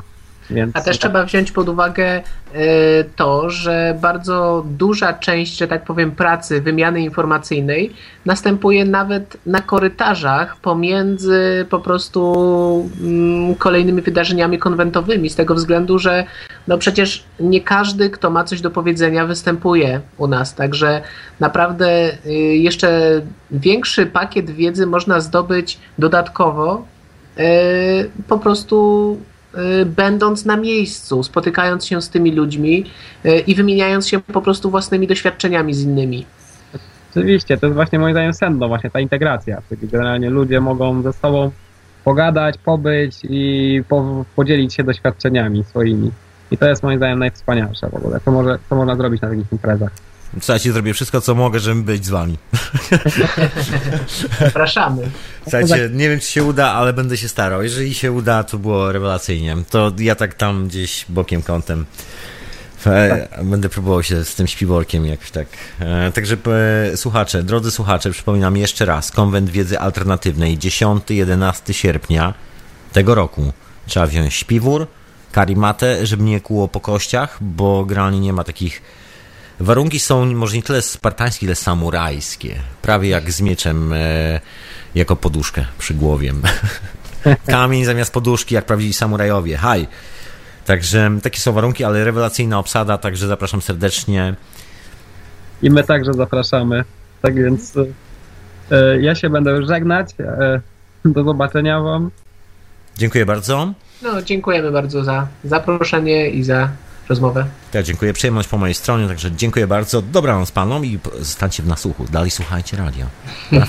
Dobrej nocy. Dzięki. E, to byli organizatorzy, słuchajcie, to był, e, to był Tomasz, e, Tomasz Gruba oraz e, Michał e, Święszek, dwóch organizatorów tego jakże niesamowitego wydarzenia. Słuchajcie, rzecz jest naprawdę niezła. Ja, ja to w ogóle polecam, jeżeli nie wiecie o co chodzi, jeszcze nie wiecie o co chodzi. Konwent Wiedzy Alternatywnej, dawniej się to, dawniej się to nazywało Konwent Świadomości Fraktalnej, już wklejam linka. Link nazywa się konwent.fraktalna.pl. To jest link do tej całej historii. Także to jest, e, tam znajdziecie wszelkie możliwe, możliwe informacje. Wszystko zaczyna, startuje za 49 dni. Także zapraszam serdecznie. Bilet 50 zł, czyli naprawdę nie za dużo. Nie, za, nie, jest, to, nie jest to fortuna, moi drodzy. Yy, Okej, okay. dziękuję bardzo za słuchanie. Troszkę się rozciągnęło jak zwykle. Próbuję w ogóle robić tą audycję półtorej godziną, nigdy nie wychodzi. Jak od momentu, kiedy obiecałem, że hiperprzestrzeń będzie trwała półtorej godziny, od tego momentu zamiast dwóch normalnych godzin robi się coraz więcej, coraz więcej. Skąd się tak będę przez miesiąc mówił do mikrofonu. Nie, nie, nie, nie, nie, tak się nie skończy. Tego nie będzie. Dobra.